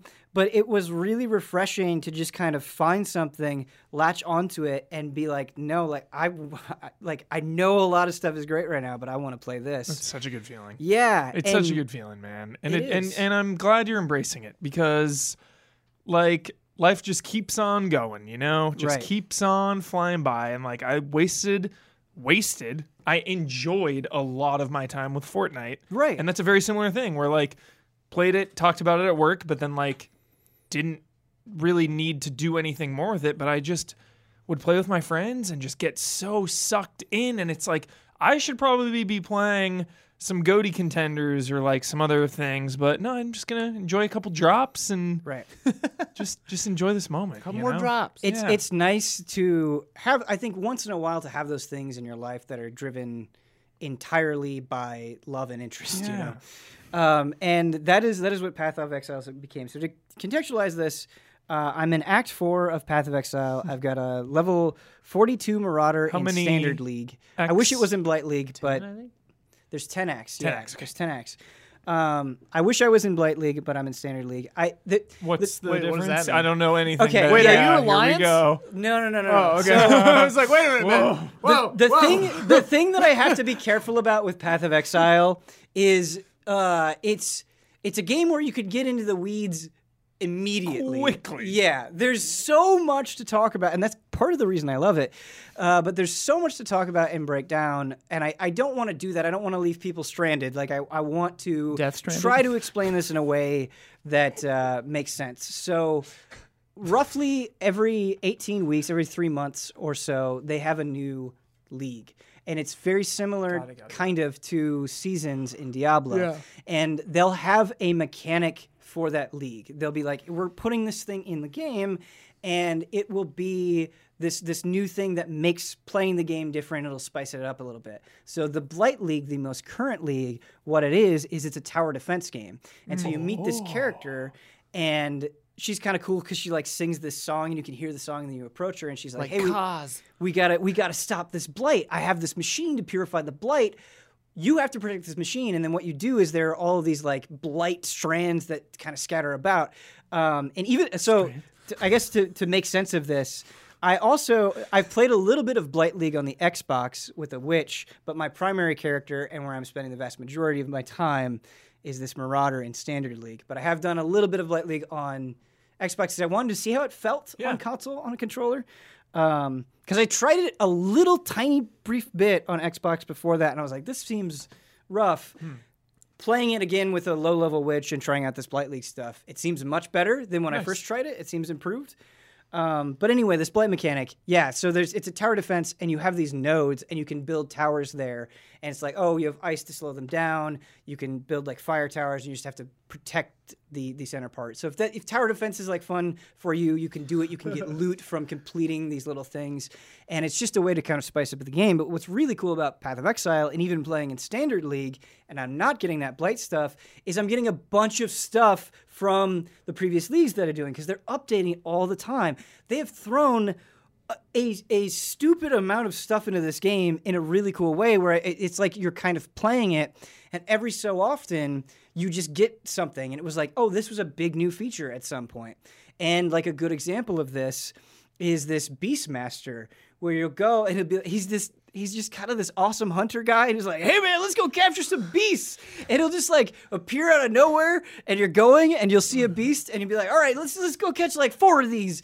And you go and you catch them and then you go to his place and you go into the arena and you fight these monsters that you captured and it can be pretty challenging. And then you you the, these monsters if you fight them like in a certain way you'll get these recipes and you can get like currency and stuff and it's very valuable. Um, but again i could i could talk about a bunch of the stuff that they added. I could go on and on about that but i think i kind of want to break it down to like the essential components of what makes path of exile so cool and why i love it so much is how much control i feel like i have over my character and how constantly i'm having to make interesting decisions so Path of Exile is very infamous for its massive passive skill tree, which I'm sure Yeah. you've seen the thing with a bunch of nodes. I played a few hours of this game actually. Yeah, and that is that is really intimidating. Um, and I, I think it turns a lot of people off. And I think this is definitely a game where I could see somebody playing it and being like, "Whoa, this is too much." I get that, but it's also the kind of game where I feel like it is designed in such a way where you will make mistakes and it is okay, and you will learn by doing in a really cool way. And so I just was like, I, I, I already started this Marauder. He's like level seven or whatever. I'll just continue. I just want to try this game out. And then it was like, what's so cool about Path of Exile is the way skills and gear combine. So unlike other RPGs where you level up and as you get higher in level, you will get different skills, or because you picked a certain class, you get skills. That's not how it works here every skill, every active thing that you're doing in the game comes from a gem. And these gems will be quest rewards. They'll drop from monsters. You'll get them from loot. Uh, you'll get them from like chests and stuff every so often. And you will actually slot it into your gear, but it will have to match the color of the gem. So there's the, the blue, green, and red, okay? And so it's like, oh, I want to do this really cool. Like my my core my core ability right now is molten strike, and I hit people with my axe, and these balls of fire Awesome. come off. And it's like, if I want to use molten strike, I need to have a slot available where I can use that. And what gets really cool is you will get gems like I I love like necromancy in games. I just think it's fucking awesome. Hell yeah. And I got a gem where it was summon skeletons, and I was like, I need it. I need it. It just- it I don't. I don't need it. Like I don't need it to do well. Yeah. But I want to summon skeletons, and I'm playing this big, brutish, two-handed axe guy. In a lot of other games, that couldn't even be a thought. I and it was like, oh, okay, well, I don't have the intelligence that I need to summon these skeletons. So what I need to do is I need to change my gear around to get the intelligence and change my slots around so I can slot it in, but I can do it. And so you Ben, can that's just, my favorite build of all time. Yeah. I could only do it in Oblivion. It's the only game I was able to have an axe and a skeleton companion. Oh, yeah. It's my favorite thing. and the the choices that I'm making wouldn't mean anything if they weren't difficult. Where there are times where I'm, I'm like, oh man, I kind of have to like look at the gear and like it, it doesn't necessarily seem like this is a better choice. It just seems like a completely different path that will change the way that you play. Um, What's that? of Exile. Yeah, I bet. Sorry, I keep doing that. Um, I'm just being an idiot. and it's I I have like watched videos to understand certain mechanics and to understand the currency and to get a handle on like trading and stuff, but I haven't looked at a build guide. And I'm really glad that I made that decision because it's it's been this nice process of this is what I want and then this is what I need right now. And I'm learning like, oh, okay, this this is really important. I should go I should go over here on the tree. And it's just been it's something that is also really fun about fighting games. Uh, where you're just like, this is overwhelming, and I'm gonna learn it slowly, and I'm gonna learn it bit by bit. But by bit there is so bit. much to learn, and it's so rewarding to do so that it's really fun to engage with. Um, yeah, I don't know, man. I, I, I can't I can't say enough good things about it. It's it's hard not just like gushing and like going into super nerdy detail. I really enjoy hearing you talk about it. 'cause Yeah. you are smitten. I am. With the I am. Exile. I'm totally smitten with it. Uh, the the other thing that I really like is I, I think aesthetically it does does a pretty good job and thematically it does a pretty good job. And so like I'm talking a lot about numbers and stats and all that stuff and I think that is there, but I don't think numbers and stats and all that stuff are don't work unless you have a good aesthetic. Unless you have something that just feels like kind of good on a more basic level. And what I mean by that is like it all, it all comes down to presentation. Like Disco Elysium, I don't I don't think if you were into the aesthetic, like Yeah. the choices and the decisions would mean as much. Like that's an important component. And in Path of Exile, for instance, you get an ascendancy uh, later on in the game, and what that is is it's like an advanced class. And what it, once you get the ascendancy, you can choose three different options, and it's like, hey, like you can kind of do whatever you want, but because you picked this class at the beginning of the game, you can get bonuses for doing that. Where it's like, oh, hey, you're a marauder. Do you want to be a berserker? Do you want to take more damage and do more damage and just be a psychopath? do you want to be a chieftain who emphasizes fi- uh, fire, or do you just want to be this like immovable tank that you can just like absorb damage and so you can make those decisions and those decisions are fun. It's fun having an identity like that. But the way that you do it is you have to do these trials of ascendancy. And what the trials are at first is they focus on one particular trap where they're like, okay, go through this maze of spiked floors or go through these whirling saws because these trials these trials you will have to go through what is called the labyrinth and it's this really long dense thing where they put all the traps together How long is the labyrinth? um it's it's hard to say because I had a pretty weird experience with the labyrinth. Sounds awesome. We'll get there. Yeah. So, and the thing about the labyrinth is, if you die in the labyrinth Dude, at any point, You can never do it again. no, you cannot. Not that you can never do it again. That would be if you're so brutal. I mean, You're locked out of this entire part of the progression system. not that you can ever do it again, but you have to redo it. You have to redo Start it. over, yeah. you Very good still. Yeah. And what's cool is there's this boss that you'll encounter, and you have to fight him multiple times throughout. Where he'll like So he'll like come out of the ground. You have to do a fight with him, and be like, oh, and then like go back Can down. you do again. labyrinths as a group, or is this a solo thing? I've I've just been playing entirely solo, but you can play with other people. I would assume that you could totally do the labyrinth with other people. Can't, I've just because I've been playing solo, I can't confirm, but I, I would assume so. And yes, you can play online with other people. Um, yeah, that's really really cool. My experience with it is I was chatting with somebody online, and I thought I was in a safe space in the labyrinth. And I came back in and it was like, you have died. And I was like, no. And I was at the end of the labyrinth. Oh, no! And then I said to the person, I was like, all right, man, I need to focus on this. Talk to you later. and uh, I did the labyrinth again, and then my internet went out. Oh, And I was like, I don't know, man. And I gave it one more try, and thankfully everything worked out. And I got How my- long got did it take the last time?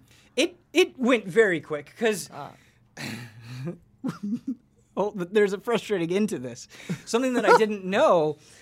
It, I think it the last try. I think it was only taking 20 minutes. Like it, Oh, it- okay, it, was kind of the process of at the beginning. I was like being very Yeah. thorough and opening everything and killing everything. And then by the third time, I was like, no, I just got to get to the end. So I was beelining it. But at the end, because you get these keys, and I was like, what are these keys for? This this seems weird. Like there are silver keys that you can use on doors, but there are other keys you can get. And I'm like, I don't know what these keys are for. Got into the final room, and there were all of these chests. And I was like, whoa, dude! And I opened two of the chests, and I was like, the gear that I'm getting from these chests is insane. and it's like, oh, you're out of keys, you can't open anymore. I was like, no, I didn't know 'Cause you I didn't know." explore as Yeah, much. yeah, yeah. Oh, so, um, Can you do it again, or once you've done it, you've done it? yeah, so there's there's a I think you can do like the normal labyrinth again, but the way I haven't tried to do it again, but I think you can do it again. The way that the labyrinth, the way that ascendancy works is you have this big ascendancy tree. You only get two points. So I'm playing on normal right now. You only get two points. When you play on the higher difficulties, you get a couple more points and then a couple more points, and so it's it's like cool progression on higher difficulties as well Neat. uh, which is really neat. But I love it a lot. I want to keep playing it. It's been distracting in a lot of ways, and so yeah, it's really really cool. They're having a big, um, they're having Exile Con next week, That's right. Yeah. where they're going to talk about 3.9 and their big 4.0 thing that they're they're doing. And Yeah, so- this seems like a game that's been around for 10 years and is going to be around for another 10 years. Is that okay? Do we need a two, or is this foundation still kicking? So I, I feel like that question is a very good one. It's coming at a kind of an awkward time because the the language that they're using for 4.0 is like this is this is huge. So maybe it will be the kind of transformative update that that Visual upgrade and stuff, maybe? yeah. I don't know. I don't know exactly what's going to happen, but um, I mean this Find out game this game has been around for six seven years, something Yeah. like that, and like I think it is cool that like I'm diving into it really like in 2019 and having like a blast. The fact that I'm not like, oh, you know, it's pretty cool. I wish I would have gotten into it sooner. I like I don't feel that way at all. I'm like, oh my god, I'm so happy I'm getting into it. And look at all of the stuff that they've added, and it's awesome, and it's adding so much to the game. Um, the one thing that I would recommend, and I think this is like maybe a topic you could debate about, is uh, one of the the thing, pieces of advice that I read that I took that was very useful is you is installing a loot filter. You just get so much loot, and a lot of it is not good. That having this filter really has improved my experience, uh, and that's that's interesting. So if I do, I do recommend. What does this loot filter do? it's like a mod, like an add-on, Yeah, so it's like an OG World it's of this Warcraft. it's this download it's this download that you can do, and you can put it in your game, and you can tweak the settings into level, it, and you can you can. I'm just using like the basic settings for the loot filter right now, Yeah. but you can tweak it to be like softer or stricter depending on how you want. And So so, it- wow. so it blocks out loot you don't need? It, Or like it- certain rarities. yeah, so it, it's like evaluating the loot where it's like, hey, this is completely worthless, or like, and it will it will give you different labels where it's like, hey, I think this is really good. I'm drawing special attention to this, and it will label things where it's like, oh, okay, this border, like I know this is a scroll of wisdom, and so it's just it just makes it easier to identify things. It helps you avoid a lot of garbage, and at no point am I like, oh, I feel like I'm missing out on anything. It feels like it's just it is only enhancing my experience, not detracting from it. So. Cool. Reminds me, yeah, old WoW Yeah. add-ons for Yeah. sure. And the other thing that I want to say, and, and maybe like just to like pique your interest, because I know like you really like Diablo, both of mm. you really like Diablo. I think part of the fun of that is just kind of like getting into that zen like state where you're just like Yeah. killing Yeah. monsters and having Yeah. fun. Like this has that too. Like it's fun to just go and kill hundreds and hundreds and hundreds of things. Killing monsters. Yeah, I feel like I got through. It starts on a ship, right? N- No, you you you as an exile are on a ship. Your ship crashes. Yeah. and you wake up on the shore. And then you have to fight little squid. Little Yep, tuna yep, crab yep. things. I, I Yep. got past that stuff You onto fight- the shore and then kind of stopped around there. yeah. Um, And so I, I, like just did the tutorial. I think. I mean, I've done I've done three acts so far, and in my opinion, the acts are getting like better and more visually interesting as well. Cool. So Yeah. yeah, I think I was playing a witch. I think I had a yeah, witch. yeah, yeah. Cool. Uh, the, the little that I've played of which has been very fun. Mm. Um, the the other thing that I want to say about it, and it sounds like an advertisement, but it's like really weird. Is it is it is like ultra free. Like all of this stuff, all these updates that I'm talking Ultra about, free. all of these characters, you don't you don't have to pay for any of that. How's it monetized? So it's monetized through microtransactions, and the way that these microtransactions take place is it's is it's cosmetic stuff. So you can get like lay like essentially like layered armor in Monster Hunter World. It's like that where it's like Ah. this armor doesn't have any statistical bonus, but it will make you look different. Okay. So it's that. It doesn't have an effect on gameplay. But you can also buy like premium tabs for your stash where it's like, hey, if you buy these tabs for your stash, like you can name them or uh and things like that. So you can buy additional stash tabs.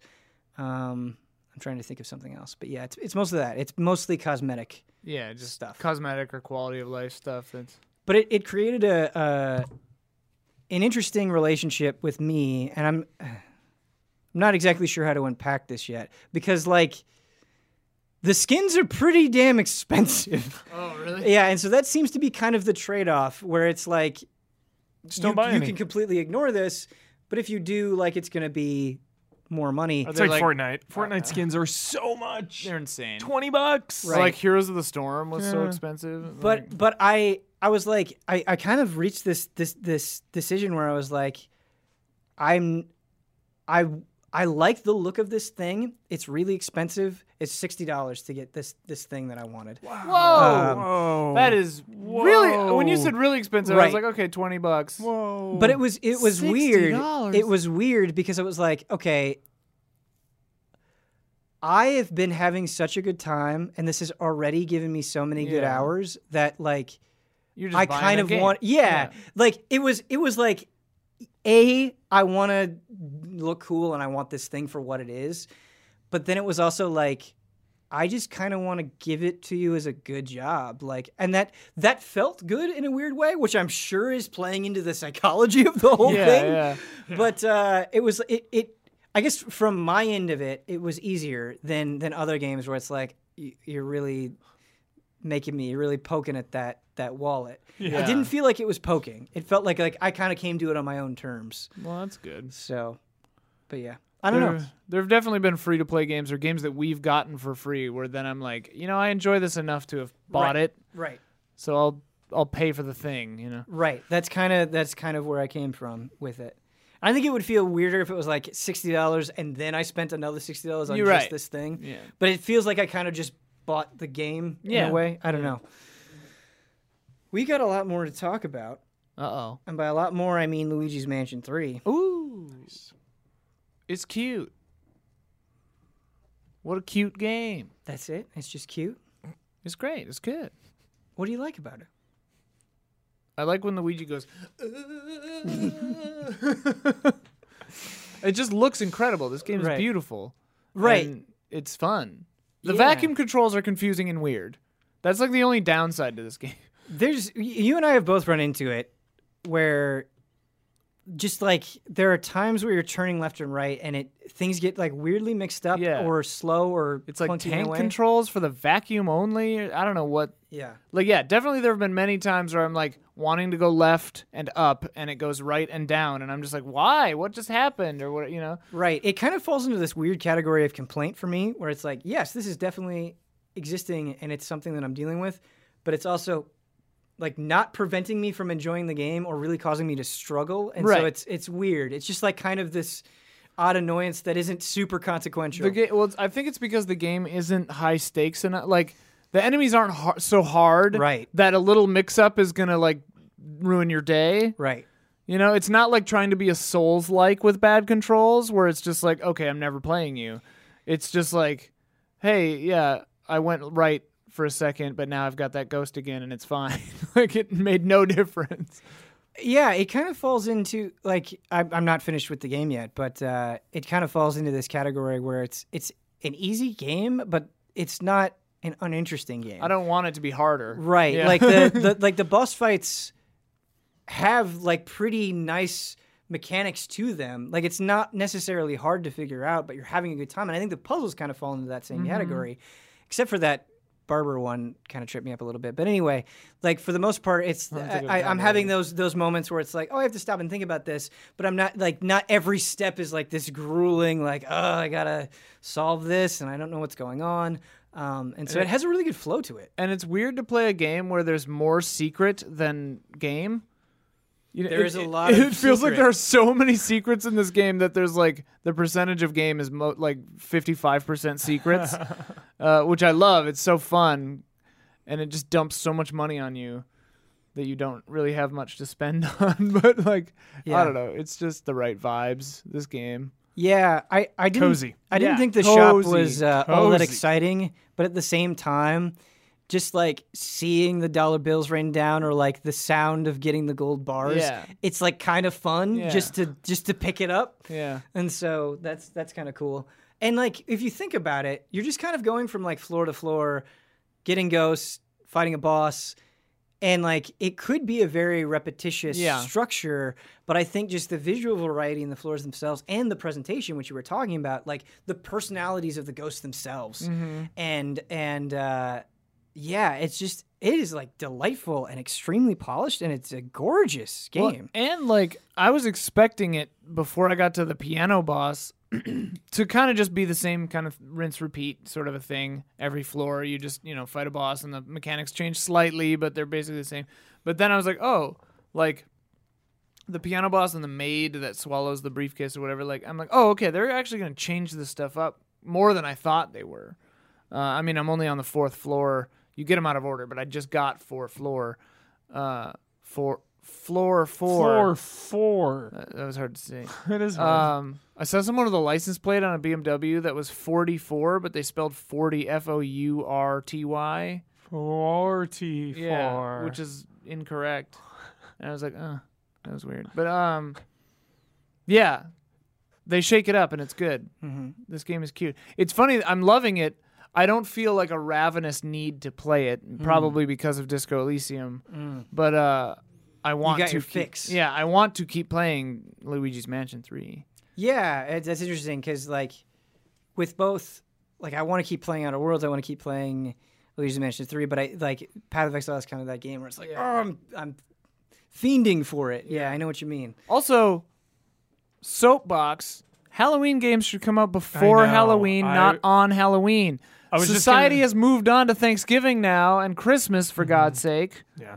The the creepy vibes period is pre-Halloween, Yeah. not post-Halloween. Like Fortnite Halloween event after Halloween is just depressing. Yeah, it's like, man, I wish Halloween were still coming Yeah. instead of happened. Yeah. I almost want to wait a year to till next Halloween to play Luigi's Mansion 3. That's kind of just because I have so much going on right now. So many things to play, so much to do.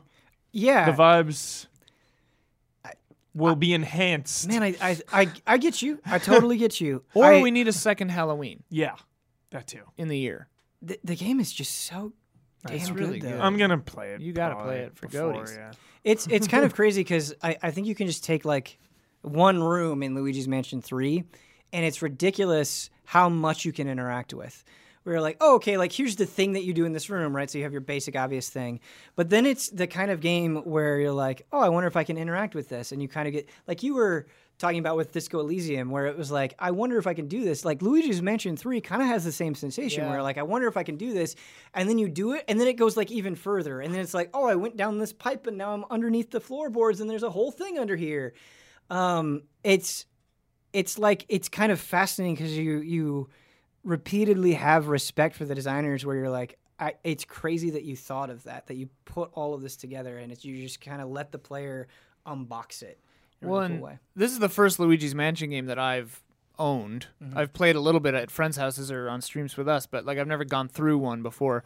And so I don't know if the old games did this too, but the amount of physics objects in a room in this game was really surprising to me. I'm like, oh, this is a game on the Nintendo Switch. Yeah. And it's like control, like everything in this room moves. Right. Yeah, Uh, and, and past, having played both past Luigi's Mansion games, they definitely kind of had the spirit of of this where it's like, hey, you can there's secrets to find and there are things to interact with, but this is like a whole nother Yeah. level of and it's like actually doing the physics. It's like mm-hmm. you you you vacuum up this thing and it's just getting vacuumed the way it would. It's not like you were pointed this way and so we activated that switch and the thing Right. just comes at you.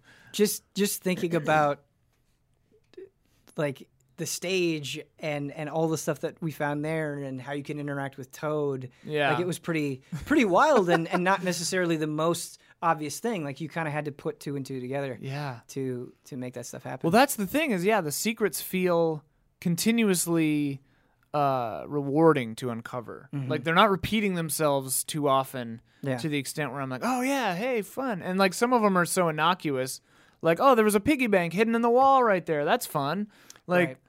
Not really consequential, but I like, oh, that's cool. Oh man, yeah. and the billiards room with the sword. yeah. Oh, and then we were like, I wonder if this will happen, and then it does, and you're just like, wow. yeah. Oh, what a what a cute game. Something that we haven't talked about that I think does bear mention is Gooigi. Yeah. Um, and so there's there's you can play it by yourself, and then the way that it works is like you're like, oh, okay, I summon Gooigi, and then I'm going to take control of Gooigi, and so you can kind of treat them like different pieces where it's like, okay, I want Gooigi to go over here, I'm going to move him, and I'm going to plant him here, and I want Luigi here, and then you do something with them, and Gooigi can get through um, different things, so like he can like go through bars or through a, a vent or something, but you can also play co-op, yeah. uh, and that's really fun. It was fun. Uh, I actually found co-op to be like pretty advantageous because two people trying to interact with stuff, I feel like you stumble across things a little bit more easily. Sure. But also there are times where I'm like trying to figure out something and like I'm not thinking about Gooigi because he isn't out, and then Yeah. you have that moment, that aha moment, where it's like, "Oh, right, I need Gooigi." I think it is. You you forget that you're controlling two. You have the ability to control two things sometimes. Yeah. And so I think uh, with co-op, it happens a little bit more naturally. Plus, it's just kind of funny.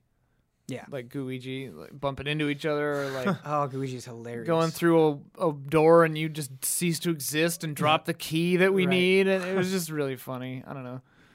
Yeah. Um, also, just using the plunger to attach it onto things, and then sucking the rope of the plunger and just like whipping things around is really fun. It's a satisfying game. Yeah, it feels good to play it Mhm. once you sort of get used to the, or just accept that the vacuum won't always do what you want it to Sure. do. Yeah.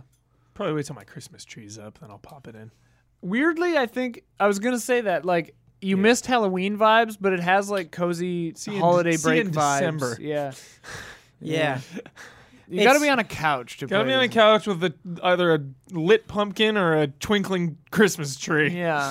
I Yeah. demand it. Man, there, there's a lot of stuff to like catch up on, and there's a lot of things that I want to play, which is like, you know, a lot on its own. But then it's also like, got that Pokemon review coming. Oh, that's gonna be big. I And keep then, forgetting Pokemon is and then it's like, you know, I've got a I've got a wedding coming up, and that's gonna be its own whirlwind of life. So yeah. yeah, we'll see what happens. I'm trying to trying to treat things loose. Take Shen- them as they come. Shenmue 3 is like 11 days away randomly. Yeah, Just you got your Shenmue go, 3 coming? What? It's a big Yeah. month. It's But big that's couple that's months. like you parting the sea for, right? Like well, this this will be your life, and you'll you'll make everything come. Uh, talk to me a little bit about After Party, Michael Huber. After Party is awesome. Getting the criticism out of the way at the top. Played it on PlayStation 4. A lot of stuttering. A lot of stuttering. A lot of technical problems on That's PS4. always a bummer. Yeah. Nothing like brutal, but like annoying. You know? Just frequent. It takes you out of it. yeah. and like, this seems like a place that you want to be in. yeah, every like minute or two or three or four, like Sure. there's some little Yeah. you know, and that that hurts the flow. That aside, this is from the creators of Oxenfree. Um, and this game, the premise is two best friends go to hell, and to get out, they need to beat Satan in a drinking contest. and this game is all about mood, it's all about the writing, it's all about the characters and the interactions, and it is a delight.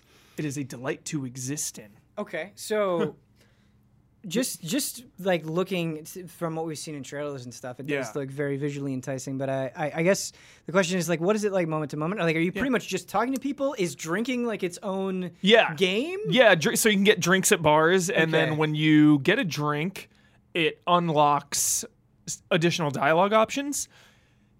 There's like a ton of different drinks, and they they have different categories. Like liquid courage is one, and that'll make you a little more courageous.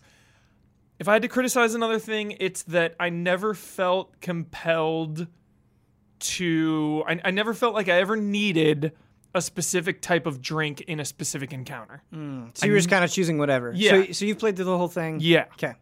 Uh, never. It's really short. You can get through this in like four or five hours tops. Um, and yeah, just never. I never I, I wish that system had gone maybe a step further Yeah. um, mechanically.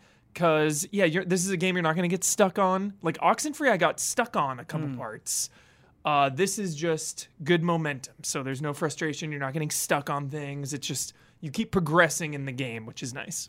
um when the the concept of like hey we've got to beat satan in a drinking game right Yeah. is really cool Yeah. but it also seems like something that could be resolved very quickly so how what how, how does it evolve throughout the four to five hours Uh, so yeah, there you get in little little adventures along the way. Um, you no spoilers. Like you meet Satan pretty early on, and you have to do some things before you are allowed to partake in the drinking contest with him. So that kind of sets you on the path to go through the game and interact with different people and different stuff. how are the main characters Great okay super great. Um, really smooth dialogue, like really, just all that is really smooth. is it is it funny yeah, I laughed. I laughed. I laughed quite a bit. Um, some characters better than others. Some real standout characters, but overall, it was just really chill to play this game. Like this is a really cool take on hell, uh, and there's a lot of funny stuff. So it's just yeah, visually and music and everything. I I really recommend After Party for sure. cool Yeah. uh how much is after party do you do you know Uh, I think it's twenty bucks. 20 bucks 20 to 30 I paid for it. 20, 30, I believe. Right? have you played any after party ian Not yet. No. okay uh, is that one that you're looking at or I should probably play it. okay All right. Yeah. It's cool. um yeah But I- yeah, it's all pretty much all story. There's a lot of story. Sure. So So, it's, you, it's it's hard to character narrative thing. get into specifically. Yeah. It's it's hard because there there are a couple of smaller games that like we've definitely shouted out on this podcast, but like Sayonara Wild Hearts is another one where Just I really really liked it, but it's like I also want to ruin nothing for you because it's like an hour long. yeah. Yeah. And uh, it's it's hard because like those don't those games don't necessarily hold less weight than these big things that we're talking about. Mm-hmm. Uh, but yeah, sometimes they do feel a little bit more difficult to talk about because of the space that they're occupying. But it's a really interesting space. And Yeah.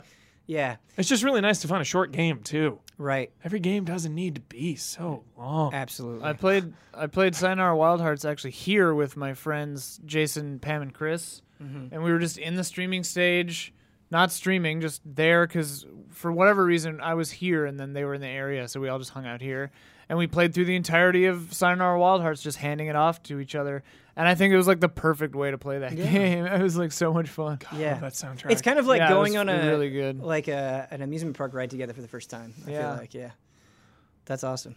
Like watching a Marvel movie. Marvel cinematic It's like a theme park ride. It's not a movie. I played it by myself. Me too. I played in darkness. I ride rides one by in the morning myself. with headphones. Um, all right, Hubert, Yes. your late night adventures. Yes. Have you ever stumbled upon? Oh, Jackie! Oh God.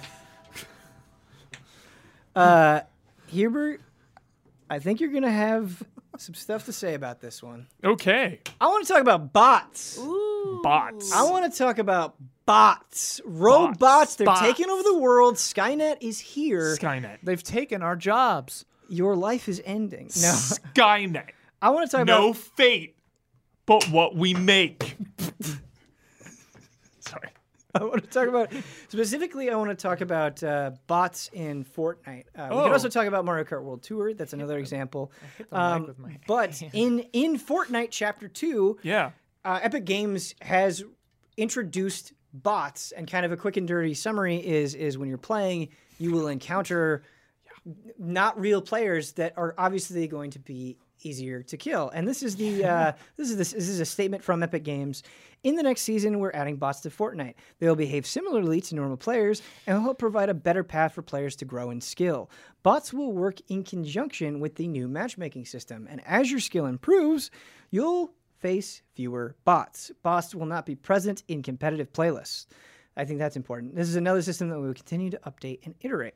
So, yeah, I think I think optimistically the, the idea of this is it's like, hey man, there are a ton of competitive games out there. Sometimes it can feel really intimidating, especially when a game has been out for a long time. You jump in and it's all killers. It's something we talk about, joke about all the time Yeah. when we play games. All killers. And so, like, All killer. this this is a way to make that ramp a little bit easier, a little bit smoother. Yeah. But against, on the other side of it, you could also say, hey, it takes away the satisfaction. Sure. It, it feels deceitful. It's, you know, it, it people maybe think they're killing real people, but they're not. Is that weird?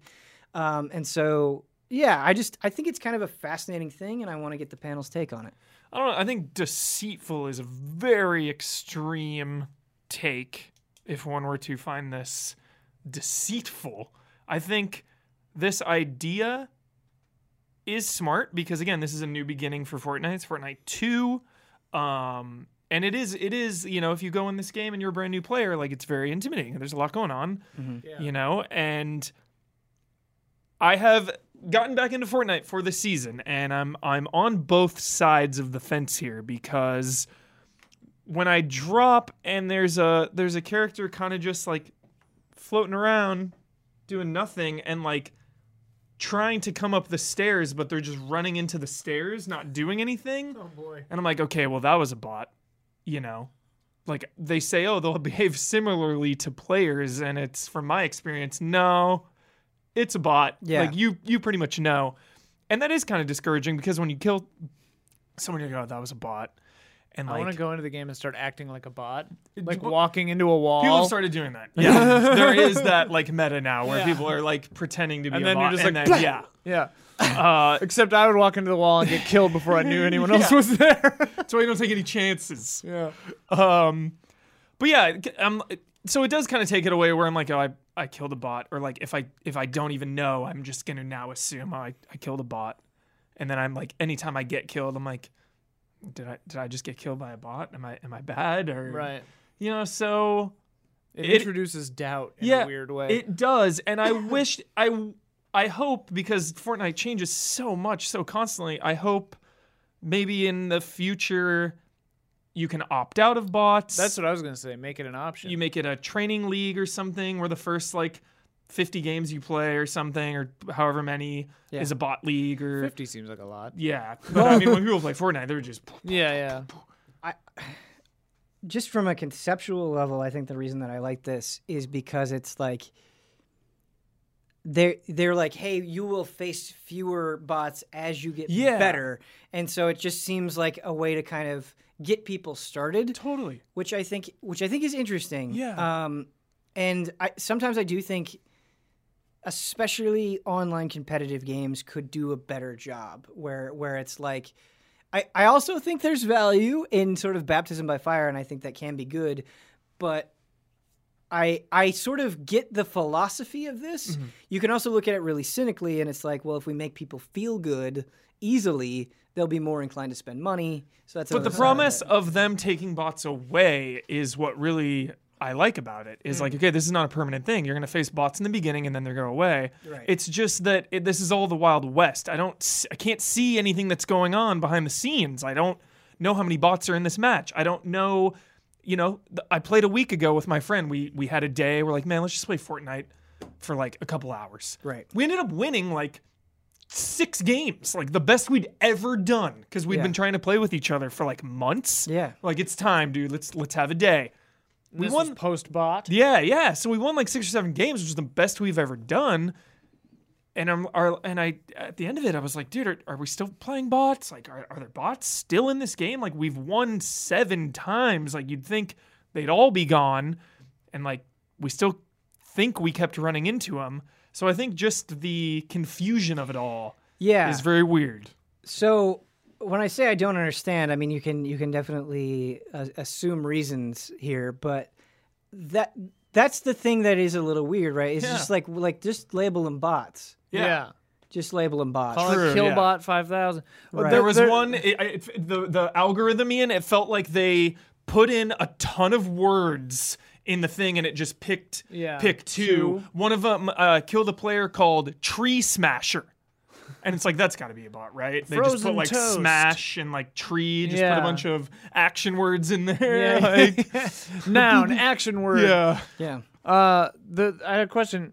uh, it said competitive modes don't have it, or Right, right. So right. is there like quick play and ranked now? No, bots no. will not be present in competitive playlists? What does that mean? So there's a tab in Fortnite. There's only you can only like normal play is normal play, like you know, but then they have uh, tournaments and stuff like events. Okay. So oh, okay. I think that's referring to the events that uh, you can okay, because at first Yeah. I was like, I thought they added because I haven't Mm-hmm. played since two, and I, I, I thought maybe they added like they had like a quick play and a ranked that's or what something. I want. Yeah, that's what I hope they do. Because if it's bots and quick play and not in ranked, I'm like, okay, fine, Cool, yeah. whatever. totally, Uh, hundred percent. yeah. I wonder if they'll add like an allow bots toggle in the option Mm-hmm. screen or something. I mean, it'll make matchmaking a little more complicated, but like if you personally just don't want bots, Mm-hmm. I guess that can be a choice. Yeah. And like you could just go in and lose if you're not good enough or whatever. Like Yeah, I mean, op- optimistically, like right? I would just get destroyed without the bots, you know. This this is something where they they will maybe allow more control and they, they will keep changing it. And I mean that's that's something to Fortnite's credit, right? Is Yeah. how rapidly it changes. They listen and they seem to adapt, Yeah. But I, I guess I'm I'm just kind of interested in like the mental effect that it's having right now because you you saying Yeah, like makes you me won feel bad. Yeah, you saying you won six games. Yeah. it's like I can imagine like maybe those first two games felt awesome, and then it was like maybe didn't feel felt- as good. Yeah, like maybe Yeah. to the point where you felt like you were wasting your time almost. I don't know. It didn't feel as good. Kills didn't feel as good. Like dying kind of felt worse. It's yeah, it, it was a weird sensation for sure. Did it hurt your interest in playing Fortnite? No, because I assumed after a couple wins the bots would be phased out or there would be way fewer of them. I Mm-hmm. haven't played since that day, so I cannot confirm. I'm Like ho- that's I'm hoping they're gone, but I wonder how good you have to be before you Yeah, get like yeah. does Ninja was- see bots at all? That was like actually is there still one or two bots in there or is it like gone by the time you've won like 10 or 12 games? yeah. that was something that was weird is in looking at the story and I, I might have just missed something admittedly i might have just missed something but i couldn't i didn't find a quick answer to what does it mean when you grow in skill there'll be fewer of them like you don't you don't know the specifics Also it. it says fewer, not gone, yeah. right? You'll Right. encounter fewer. It's not like once you're good they'll go as away. your skill improves you'll face fewer bots right. Yeah, and that so it's just fewer very- still technically means that there could be one or two in Sure. there. Very ambiguous. Which maybe maybe also maybe maybe they mentioned this, but maybe they wanted to make matchmaking faster by like Hmm. Filling in a gap of like three players with bots Sure. instead of waiting another 20 seconds or whatever. totally. I mean, I don't know. Because sometimes, like b- back in the day, like matches would s- would start with like 91, Yeah, not 92 players, full. not 100 Yeah. players. Yeah, So now maybe if it, if they were going to start with 92, they just put 8 in fill there. in with bots. Yeah, Which is like fine, I guess if they're chaff anyway, you know, like I, I do kind of love you saying that it has developed its own metagame of people acting yeah, like bots. Yeah, yeah, yeah. That that sounds fascinating. like also maybe potentially super frustrating, but also kind of fascinating. And I guess I guess where I ultimately fall on this is like I kind of respect the concept. Think maybe they could be clear about some things, and because like I don't want you to feel bad for right. I like you you don't want your wins to feel hollow. I mean that that's kind of like the the core appeal of battle royales, right? Is having that adrenaline inducing moment when you finally win. You're feeling To like be- you earned it. To be fair, there's never really a bot in the final showdown when it's like one would assume. because to get the victory, there's always that final showdown. Then uh, there were we think there weren't bots. we don't even know. But we don't that's the know. thing. That's the thing. It's I like don't the- think a bot is building a giant structure. right. Like, Do they build at all? The bots? Kind of like rudimentary. I, it's so They're probably not great at. weird. Well, that's the thing that keeps I keep. I know it's not a perfect analog, but I, I'm thinking of like Foucault's uh, Panopticon, where it's like a Panopticon. For those who don't know, is like in the the easiest example is a prison where the guards are in the middle and every cell has a window that the guards can see you through, but you don't know when you're being watched. Whoa. America is a panopticon because you you don't know if you're being surveilled Whoa. at any time, right?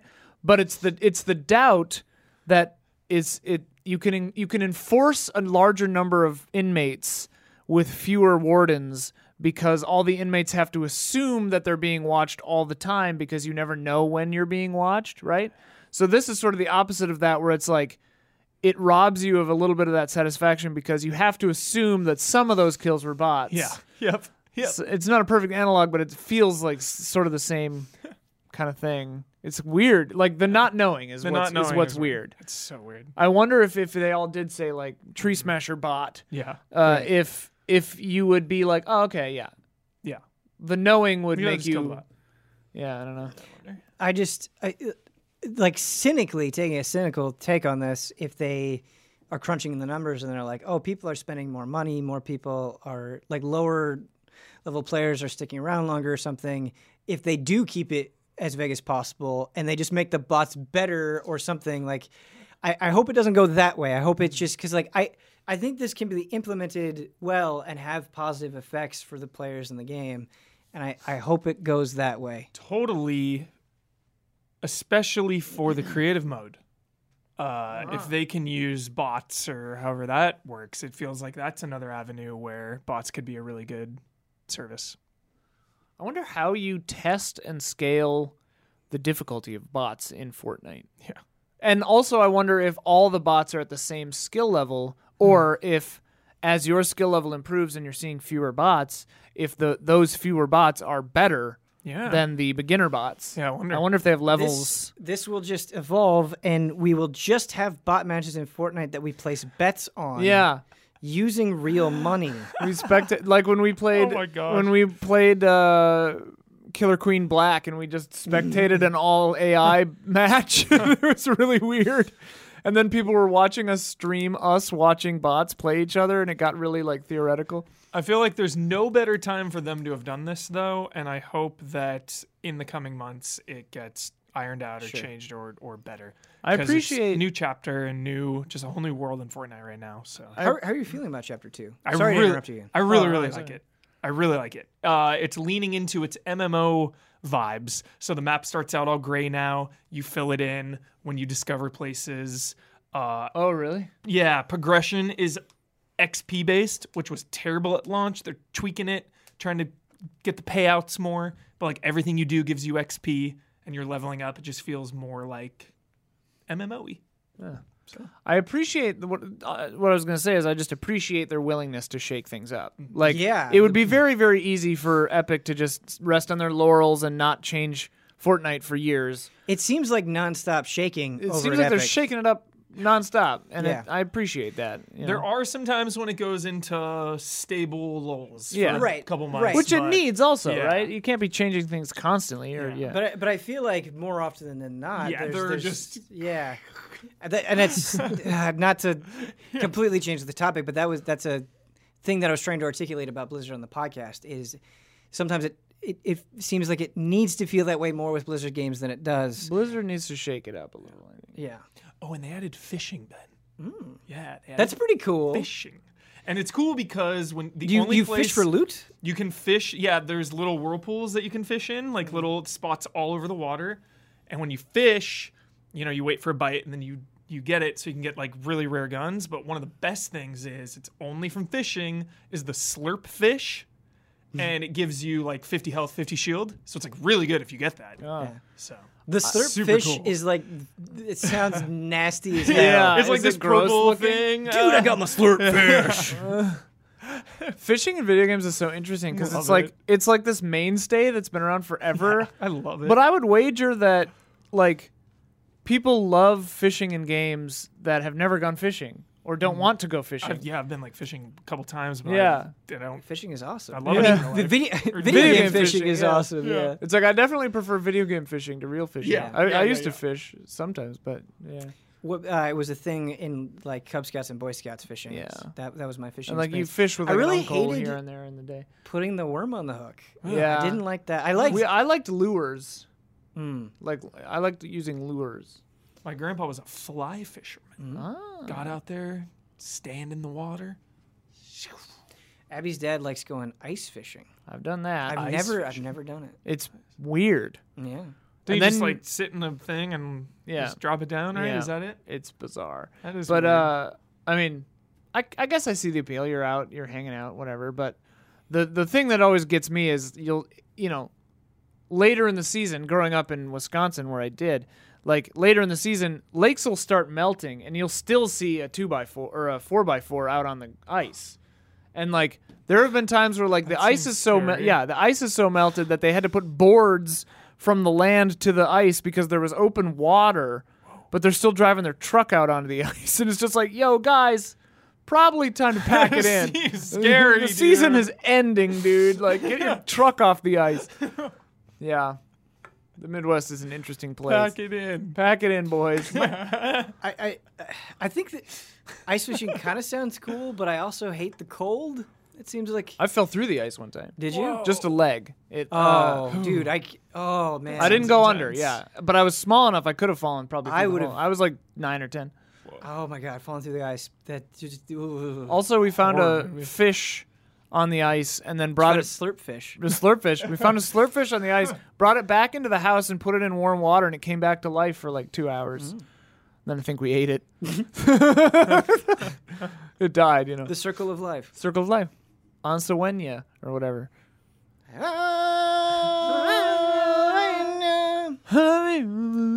All right, uh, we ready for some emails? Emails. Yes. Let's do it. Let's do it. Our first one is from Michael. Michael Gonzalez. He says, Hello. Hey there, allies. Mental health issues have been something you guys have discussed over the years with each other as well as with viewers. As someone who struggles with depression and anxiety, I was just wondering if there was a certain game or games that you found yourself really connecting with during rough moments in your life. Hmm. Whether it was comfort from nostalgia or simply because the game reminded you of happier times. For me, I found myself really infatuated with the first Dark Souls and most recently Final Fantasy 15. Both games almost became medicinal at one point for me, and they really helped me pull through some dark times and also helped me discover new things about myself. To this day, I still pop those games in my console from time to time just to say hi to old friends and enemies I haven't seen in a while. Hope you guys have a good one. Love and respect. Fortnite. Fortnite is so comfortable for me because I can play it alone or play with a buddy. And it's just got a really cozy feeling to it. I love just dropping on the outskirts and digging around and going in houses. And it's just so soothing and intense, but it's also not at all. It's so chill. Uh, it's not like you know, single player games, you gotta. I personally have to be so focused, so invested in the story and the characters. Um, Fortnite is is just pure relaxation for me. I can zone out and just kind of go in in autopilot. And Yeah, Yeah, it's It's interesting for me because like struggling with depression for most of my teenage years and into my 20s, sometimes I wanted comfort food, you know, like a nice like Suikoden or uh, Castlevania Symphony of the Night or whatever, where it's like cozy, chill vibes. But other times, I'm, I'm kind of glad you had Dark Souls in there because other times I wanted to be, I wanted something darker that like felt like it's like yeah, you get it. Like Disco Elysium, I'm like, you get it. like, you know? So it's interesting. A movie example is like I would watch As Good as It Gets a lot when I was a kid because, like, I don't know, I uh, the nihilism of some of the characters appealed to me and I felt Yeah. seen or something. I don't know. But, um, yeah, so it's weird. Like, sometimes a comfort food game can actually be a darker game Yeah. because you feel seen, I guess. definitely, Dark with Souls is a good example. Yeah, usually it's movies, for Movies, me. yeah. Uh, The the the comforting thing that I would use was Futurama. Uh, when I but as far as games, like, yeah, just things that feel comfortable and like home to you, I guess. Uh, yeah. Dark Souls One is is definitely one for me um, because at the time that I I played it, um, I think it was just in a in a very down place, and I'm definitely somebody that struggled with depression, and especially at the time, Dark Souls One, there there would just be times where it'd be, it was like beating me into the earth, and so the victories that I had in Dark Souls, I kind of felt like were also they made me feel like oh like you can do it man. Like it kind of gave it kind of helped i i think add to that sense of perseverance. Hmm. And that was really important to me. And that that i, I think that's why I, I like forged such a connect i mean obviously it's a phenomenal game of course but that that feeling of satisfaction i think had had a rippling effect in my life and on the opposite end of that i don't play it anymore but Hearthstone, thinking about Hearthstone, like my infatuation with it was like kind of at the ending days of GT, and a lot of things were like really intense and stressful, and not a lot of things make sense. And I think that's kind of why the I, I like video games sometimes is there's a lot about the world that doesn't make sense to me and like seems very simple and super solvable but is not being solved and in some cases getting worse. I hate that feeling and so something I like about video games where it's like I can figure out these stats. Mm-hmm. I can figure out what this meta is and like yeah, it might be frustrating but at least I feel like some understanding and control over it. And so I think Hearthstone was a vehicle for that. But there's a lot of games that I think Yeah. you can put in that have given me a, a, a similar sensation. So I think what I like about Fortnite too is I love it so much, but I'm weirdly not invested in the brand at all. Mm. Fortnite? Like like the characters and the the like brand that is Fortnite. I don't have that like Marvel obsession connection to it. So it's like I can enjoy this on just the most like basic, chill, no investment, no stakes level. You it know? also means really that you like can that. like walk in and walk out without any guilt. Exactly, and that's what I did. I took Yeah. like the last four or five seasons off, and then now I'm dipping back in. And Well, it's a testament to the gameplay because that's what you're after. Yeah. Like you don't care about all the trappings. You think that's okay though to like love something that much, but also weirdly be disconnected from it? I think that's beautiful. It might mean you love it more. oh, I, I think the the way that um, a lot of I like it.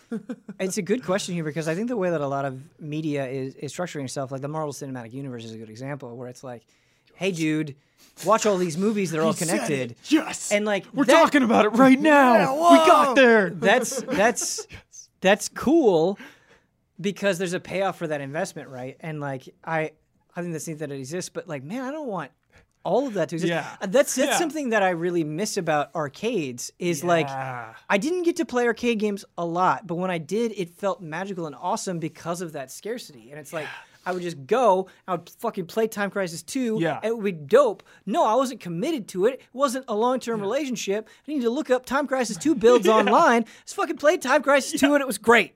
Also, like when you're a kid and six dollars is all the money you have, Yeah, you know, or like whatever your situation is, like I got playing six lives. Yeah, going through X Men or whatever, you're just like, Yeah. well, I can't play anymore because I'm out of money. I think it is good to have like really lighthearted, fluffy things in your life like that sometimes. Lighthearted and fluffy, dude. That's Fortnite.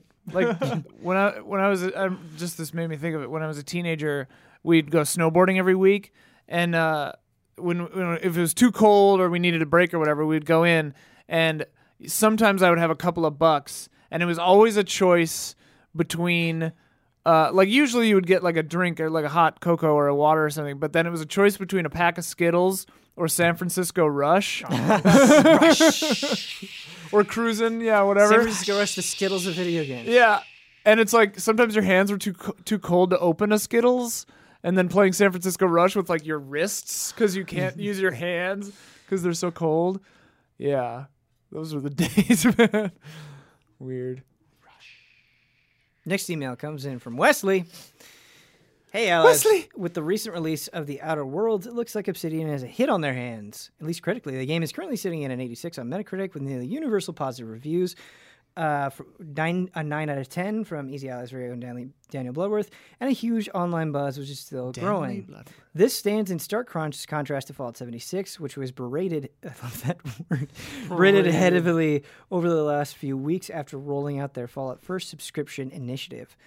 It's not diff- it's difficult not to compare the two franchises considering how closely the Outer Worlds likens to Bethesda Fallout formula, but that got me pondering what the Outer Worlds means in relation to other to another Bethesda title, Starfield.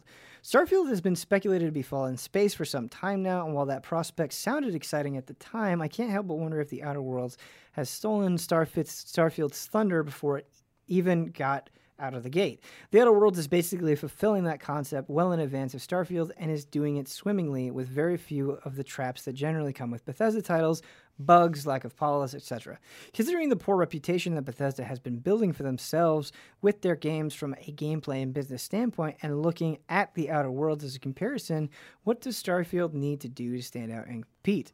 Do you think that being a new IP from Bethesda Game Studios is enough to get Starfield to sell, or does it need to differentiate itself more somehow? Is the comparison even apt, and does it matter? Lastly, what does the panel want to see from Starfield when it finally releases? It's funny because I guess I'd assumed it in tone it would have been closer to Elder Scrolls in space than Fallout in space. Like I thought it would be a little more serious. Yeah, I mean it's it's hard because we've seen so very little, and unless there's information out that I'm I'm missing, it, it seems like maybe it would be striking a very serious tone. Also, like it's funny because when I think of space games, I think of a more streamlined, smooth kind of graphical style, like Citizen, uh, Star Citizen, or or Elite Dangerous and stuff. Like space games have a certain look, or or Mass Effect. But I, if I then take the like Fallout 76 or Skyrim graphical style and put it in space, it just feels weird and gross to me. Hmm. like I don't know, I don't think it would look good.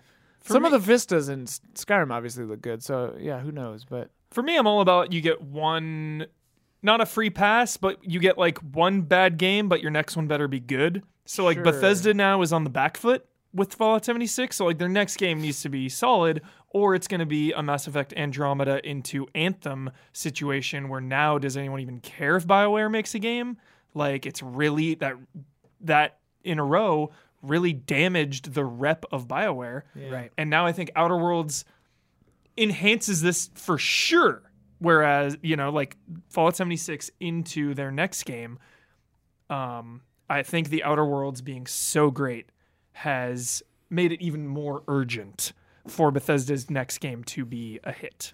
I They're I- on the defense. I totally see where you're coming from. I do think Bethesda is in a little bit of a different situation where we have Starfield, which is kind of this question mark, but then it's like we have the Elder Scrolls Six. Like they have this series to kind of fall back on uh, in a way, and I, I think that is, that is something that I want to bring up. Like the popularity of Skyrim is crazy. Huge, Like yeah. that game is was was massive beyond belief, and so.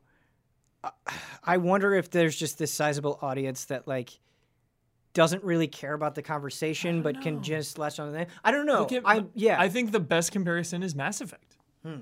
Like people are way more hungry for a Mass Effect remaster than a new Mass Effect. Hmm. yeah, way more hungry for that. That would get people. Mo- I feel like it would get people more hyped than a new Mass Effect game. you might be right. That's interesting. Like the hype levels for that are, are big, and I think yeah. you know I think Fallout 4. I remember I liked Fallout 4. Fallout 4 I think is a good game, but was the fandom there for Fallout 4? I know Yeah. I know it's not really there for 76, but I feel like it was kind of on the downhill a little bit think with it- 4. I think 4 it went down a little. Like, I've people been a- like 4, I've been a Fallout fan since the beginning of Fallout, and like four was definitely the one where I was kind of like, okay, I'm starting Yeah. to lose interest. I think. Yeah, so starting to lose interest. Yeah, I like I like Fallout 4 too, and but there's definitely been a pretty explosive fan backlash against 4 and mm. and the decisions that they made a lot with like how dialogue was handled and things like that. Uh, but yeah, and I get what you're saying about Mass Effect, but like just the the the popularity of Skyrim is so huge. But in a way, I also think that's worked against it, right? Where I think Yeah. they've kind of just re-released Skyrim so many times that people are also sick of it. Like the the worst case scenario, kind of in my mind for Starfield, if it's just the Bethesda formula in Right. space. Yeah. That like I don't I I- I don't know. Yeah. And it, it's funny because you could kind of throw that at the Outer Worlds too. I, I see where they're coming, but I think just from Bethesda specifically and the spot that they're in, the lack of goodwill that they have, Yeah. I think the Bethesda formula in space would really cause a lot of controversy. Well, and I think I think that Fallout 76, I mean, was a technical disaster, but also Fallout 4 was sort of evidence that um, the Bethesda formula is starting to get, I think, a little tired.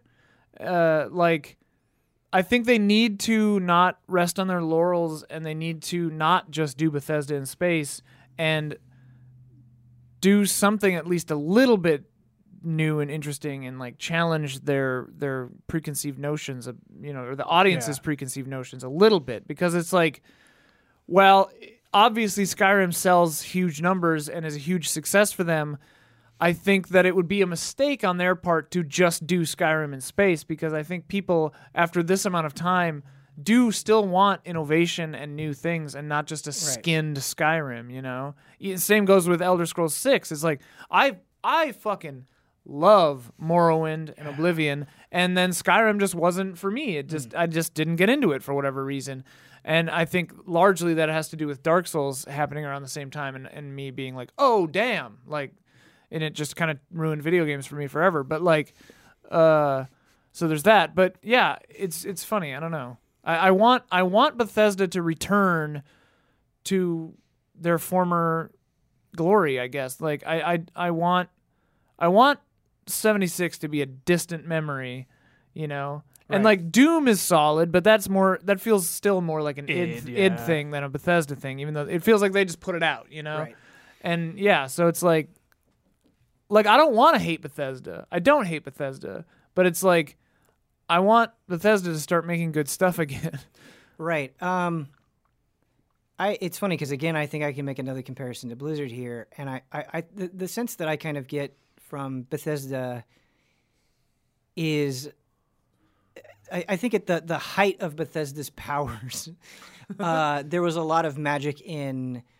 Wow, I can't believe how big this world is, how good go it to there? looks. Yeah, like that kind of mentality. I think there was a lot of magic there. But not only that, like you had the freeform stuff, but then you also had like, oh my god, Dark Brotherhood, Dark Brotherhood. You kind of had people talking about individual moments, mm-hmm. and the fact that they were able to pull it off, I think, was really magical in a lot of ways. But as time has gone on, as that technology has gotten better, and has as more competitors have kind of brought up, I think people, other studios, are able to evoke those feelings while also adding more depth and complexity and more polish and it's it's making Bethesda seem less and less impressive all the time. well, and older. right, and Old. older. Like older, out of older, date. Older is actually probably a better way of saying it.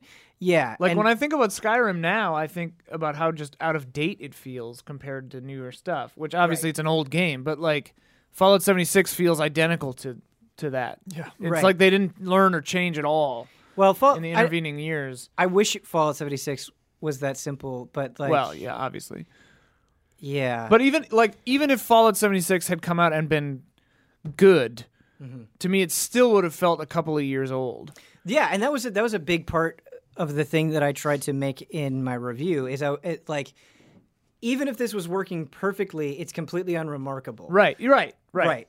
And, but the the fact that it does not work at all Yeah. is a, is is makes it even worse. But yeah, it, it's like, hey, even if this was flawless, this wouldn't be a great game. Right. Uh, and I, I totally agree with with the sentiment that you're trying to say. But Yeah. uh, to bring that back to Path of Exile, and like it, it making me worried about Diablo 4 in a way is it's like I'm liking Path of Exile so much because I feel like the ways in which it's challenging me are interesting, mm-hmm. and that was something with Divinity Original Sin 2 that that was so awesome to me is this this is obviously taking a ton of inspiration from the past, but I also feel like it's it's tr- trying in its own way to push things forward and to be interesting and, and how combat plays out and how you interact with things and like how you interact with your companions and the fact that it's co-op like it felt both old and new at the same time Yeah. and uh, like the way that you're talking about Disco Elysium, and sometimes with these big companies, these companies that have inspired so much, like you want to see that same spirit in them. It's like, hey, I want you guys to like break the rules and break them well. Which Yeah. makes me optimistic about Starfield hmm. because there's a certain level of baggage that comes with a franchise. Sure, You know, so it's a good point. Having a clean start, like, should this is the time, Bethesda, you have a blank canvas to kind of go wild. So hopefully that drives the passion. You know, maybe they're just yeah. maybe they're just not as emotionally invested in the Fallout universe because they've worked on it for so long. You know, Maybe. Well, and also like s- speaking about space games too, like Star Citizen has been in the works for what like a billion years, and like it's trying to be all things for all people, and like it's this huge thing, and it, you know, who knows what it'll be like when that game is done, you know, if it ever is, but like. I'm really curious what Starfield it's going to have to pick a niche because I don't think it's going to beat Star Citizen at its game, and I don't know if it. I don't think it's going to want to just be Elite Dangerous, you know. And so it's like, what what angle are they going to go with? Like, is it going to be closer to a Mass Effect than a Star Citizen, or is it going to be Outer Worlds. Outer Worlds? and like, if it's Outer Worlds, then it's like, okay, Outer Worlds already is Outer Worlds. Mm-hmm. like, if it's if it literally is just Skyrim split onto five planets right. then I'll, I'll be disappointed because like I want them to shake it up and do something new and, and cool and, and I don't know what it is. I don't know what to tell them to do, but yeah. I agree. Bec- but yeah, it's like when you're when you're like what you said, when you're doing a mold like Divinity Original Sin 2, right? Mm-hmm. Like we've played a game, we've played dozens of games that look like this engine. Right. But where that game sings is how How complex it is and how much interaction you have and like it's not about the mold. It's, Right. It's smartly using a mold to launch and like its own thing. and Disco Elysium is the same way where it's like Right. it uses this familiar mold to subvert that mold in certain ways and it's like that's what Bethesda needs to start doing. right, and with their own mold, with the Bethesda style. that's that's what's so fascinating about Path of Exile and hearing the developers talk about it, like listening to uh, the Path of Exile guy talk about at GDC. It's like, okay, he clearly identified. He really, really likes Diablo 2. Why did he like Diablo 2? And you can kind of see the thought process of like, okay, I like that. I'm going to take that and and build off of it. And Yeah. I I think that can be just so successful where it's like, okay, this isn't just Diablo 2. Like you're just Right. you're, you're you are doing your own thing. Diablo 2 is pretty sick. Diablo 2 is a sick game. I agree. Diablo 2 is a sick game. I kind of want to just do another playthrough of Diablo 2. I, I actually was thinking about it. I was like, I've played this game like six times. I know. Maybe it's time to do it again. I don't know. I'm still mad at B- Blizzard. I don't- It's a complicated time for Blizzard right now. I don't know. Diablo Whatever. 2 though, ye old Blizzard. Yeah, yeah, yeah. That's Blizzard with a capital B. I, I don't know. Blizzard with a capital A. Blizzard with a capital Chris Metzen. Yeah. Our last With a capital entertainment. Our last email comes in from Christian.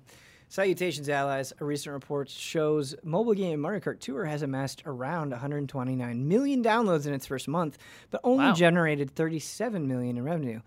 This is nearly half the amount of their previous mobile hit Fire Emblem Heroes at around 67 million. With an IP as strong as Mario Kart, I would have expected greater numbers, and Nintendo's silence since its release signals to me that they may not be satisfied with the results. How does the t- panel feel about Nintendo's recent mobile ventures? Regardless of whether you play them or not, how will the successes or failures affect Nintendo's traditional games model on their consoles? I hope it doesn't. yeah. Keep it separate. Like this mo like nothing against mobile gaming, Yeah. but it's just so out of my mind that I'm I have no eyes on it. I don't care about it. I'm not. I'm not offended by. I'm not offended by like the inclusion of unobtrusive connective tissue. Like like let's go Eevee. You can go to the Pokemon Park and put your Pokemon Go Pokemon Cool. in there, whatever like that. I'm like okay, and I kind of hope because I played a good amount of. I set myself a goal in Animal Crossing Pocket Camp, and I achieved it, and then never played it again. Um, I got that tree house, and uh, but like I kind of would be interested in seeing uh some kind of connectivity with um, new what is it called? New Horizons. Sword The- and Sh- no, the Wait, new oh, Animal Crossing. Oh yes, New Horizons. Yeah, like I, I, I wouldn't be uh, I wouldn't be mad if like playing Pocket Camp feels like you're taking your character from New Horizons and going camping, yeah. like Cool. or something, you know, like some Yeah. kind of thing like that where you're like earning Man. things in New Horizons with the phone. like that would be kind of fun, but not necessary. The- it can't be necessary. I, I feel largely negative about a lot of Nintendo's mobile output. I don't think Mario Kart Tour is very good. I don't think anybody does. Right. Yeah. I don't think like I I went really hard in Animal Crossing Pocket Camp, but the more I played, the more frustrated I got with it, and it, It became clear what it was. yeah, it, it became like a very frustrating experience, or or like things like seem cool for like a minute, and then I burn out. Like, do you remember Super Mario Run? I liked Super Vaguely. Mario Run. I, I liked That's it the for one I like liked. I liked it for a minute, but like I don't feel any desire to like go Yeah. back to No. it. Yeah. And so it like Did I'm- you play that? You played the the uh, Fire Emblem. I did, yeah. And Fire Emblem Heroes I like the best out of any of them. Who hated it? Was it Bosman or Damiani? Or did they both? I remember they got in like a big know. fight about it. I, I I don't remember. I, uh, like, Yeah. but saying I like Fire Emblem Heroes the best, like even I, when I, I with Fire Emblem Heroes, I feel like I go with fits and starts, and there's like, there's some frustrating aspects to it where like, I'm playing Luigi's Mansion 3 and it's like all smiles, baby. And I was like, the way Nintendo makes me feel on Nintendo consoles is not really how they're making me feel Yeah. on mobile. Because so- it, it feels like their their desire to make money like on a console them saying like hey maybe you should go outside is like okay nintendo's worried about my health. Like they want me to go outside. Whereas on a phone it's like hey you're out of play power or whatever. Play it's power, like oh nintendo wants my money because Yeah. they want you know and it's like yeah, there is there's kind of this like nakedness to it that's Yeah. a little that's a little gross. a little weird coming I don't out engage. Nintendo. I don't engage. well that's engage. that's the thing like it's a choice yeah. and yeah Until I hear that one of them is an absolute must play, yeah Sayonara Wild Heart style. Well, that's the thing. Like, I'm not for me. against. I'm not against mobile gaming because No. there are a lot of mobile games I love. Uh, you know, but like these feel like more gotcha y than the mobile games I've liked in the past. You know, like Yeah. I, I generally tend to lean towards. Like I'll give you five bucks if there aren't any microtransactions happily. You mm-hmm. know, like I'll buy a game on a phone. Yeah, I mean it's it's kind of we were talking about this with Path of Exile, but I think that, that that's like a better situation for the consumer where it's like, hey, I, I want to give you money because I'm enjoying this so much, Right. not that because I feel like I'm being manipulated into a system. It, it Yeah. comes down to I think player sentiment Right. in a lot of ways. And it's like there's a difference between even Pocket Camp, which I did enjoy for quite some time. It's like there comes a point where a ti- an in-game build timer is very clearly just a money-making tactic, you know, because it's like okay, you could just pay money to make this go faster. That's not that's not player enjoyment first. That's money first, right? Right. Whereas like the the games where you just buy it outright, it's like, oh, we just made a good game and want you to play it. You know, and that those can happen on any platform. Yeah. Optimistically, I, I, I hope that Nintendo is just like figuring it out Yeah, and that, yeah. that things get better over time. But yeah, I'm not offended in the slightest. It's just not for me. Yeah. And if there is connective tissue, keep it like the Let's Go Eevee version where it's just an optional thing that you can ignore completely and it has no it was bearing. also a good game to do that in. Right. Yeah. Right. Question though. Although I guess technically the way of catching Pokemon was the Pokemon Go kind of way. Mm-hmm. so it did have its feelers in there. Sorry. Uh, I'm definitely not the target audience because I don't game on the go really ever. I I'm a very couch oriented. You oriented. barely even play your Switch. Yeah, and, I, and when I do play my Switch, I have it docked. Cooey. So my question is, in a post-Switch world, uh, like, why pick your phone over your Switch if you're if you're if you just take your Switch places? You know what I mean? Mobile gaming I mean, like, if you don't isn't- have a isn't your Switch, yeah, but isn't your Switch mobile gaming? Um, I mean, like, I bring my Switch to the studio because there are sometimes we have downtime in the studio, and it's like, oh man, cool, the Switch is perfect for this. But it's like, Still kind of a production. yeah, there there uh, are like there are plenty of in times where like bringing yeah. your Switch will be a little bit awkward, and so it's like Yeah. nice having something on your phone that you can use to like, got it. kill 20 minutes. yeah, Cool. Well, it's like I don't want to bring my Switch to the bathroom.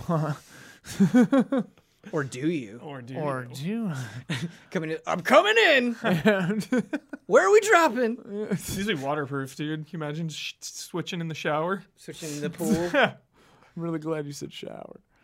Uh, Switching the shower would be awesome. I would not Because I love that. showers. That's- I love showers. Like that 10 minutes a day, man. That is the best.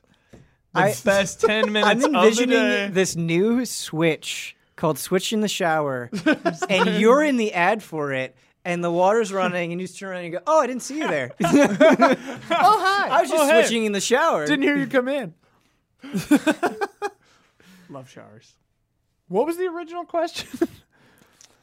uh, mobile games. Yeah, how okay, I do you how do you now, feel about Nintendo's recent mobile ventures, regardless of whether you play them or not? how Ah, will their great. successes or failures affect Nintendo's traditional game model on their consoles? It doesn't seem like it's affected them too much. Yeah, and hopefully it doesn't. Mm-hmm. I mean, it seems like they keep those teams separated. Like, Gotta keep them separated. um, yeah. Yeah. It also feels so disconnected from me. It doesn't even feel like Nintendo is developing these games. Who Yeah. who is They they are not in some cases. Yeah, exactly. Yeah, So it's just that- it's it's just that's probably uh, how it should feel. Yeah. Yeah. It just feels very disconnected. Though Luigi's Mansion 3 feels like a straight up Nintendo game, and, and I was informed that a different team made that, Mm-hmm. which I can't remember the name right now, but good stuff. They're the ones who made the other Luigi's Mansions, I guess. Uh, but I didn't know that. You learn Cool stuff. The more, every the day. more, the more you you learn, You you do learn learn something every day. There's that right there. Or in this case, a couple of days ago. Hopefully, you enjoyed this episode of Frame Trap. Talked a lot about video games, as we always do. All video games this time. Yeah. But Watchmen Sunday. Dude, Watchmen Sunday, let's go. Ooh-wee. Let's Watchmen go. Sunday. Only five, six more episodes, dude. What was, it, what was Ah. it, nine? Nine, Nine episodes. Weird. six more. If- I'm only I only saw the first one. I'm excited to watch the next two, hopefully tonight. If you would like to write in, the email address is askeasyallies at gmail.com, askeasyallies at gmail.com. If you want to get this mini podcast a couple days early, you can be a $5 patron on easyallies.com. Five dollar foot. And I have to oh. to end this episode by saying review copy provided by PlayStation. You got to have that at the front and the back. Front and the back. Thank you all so much for watching. Until next time.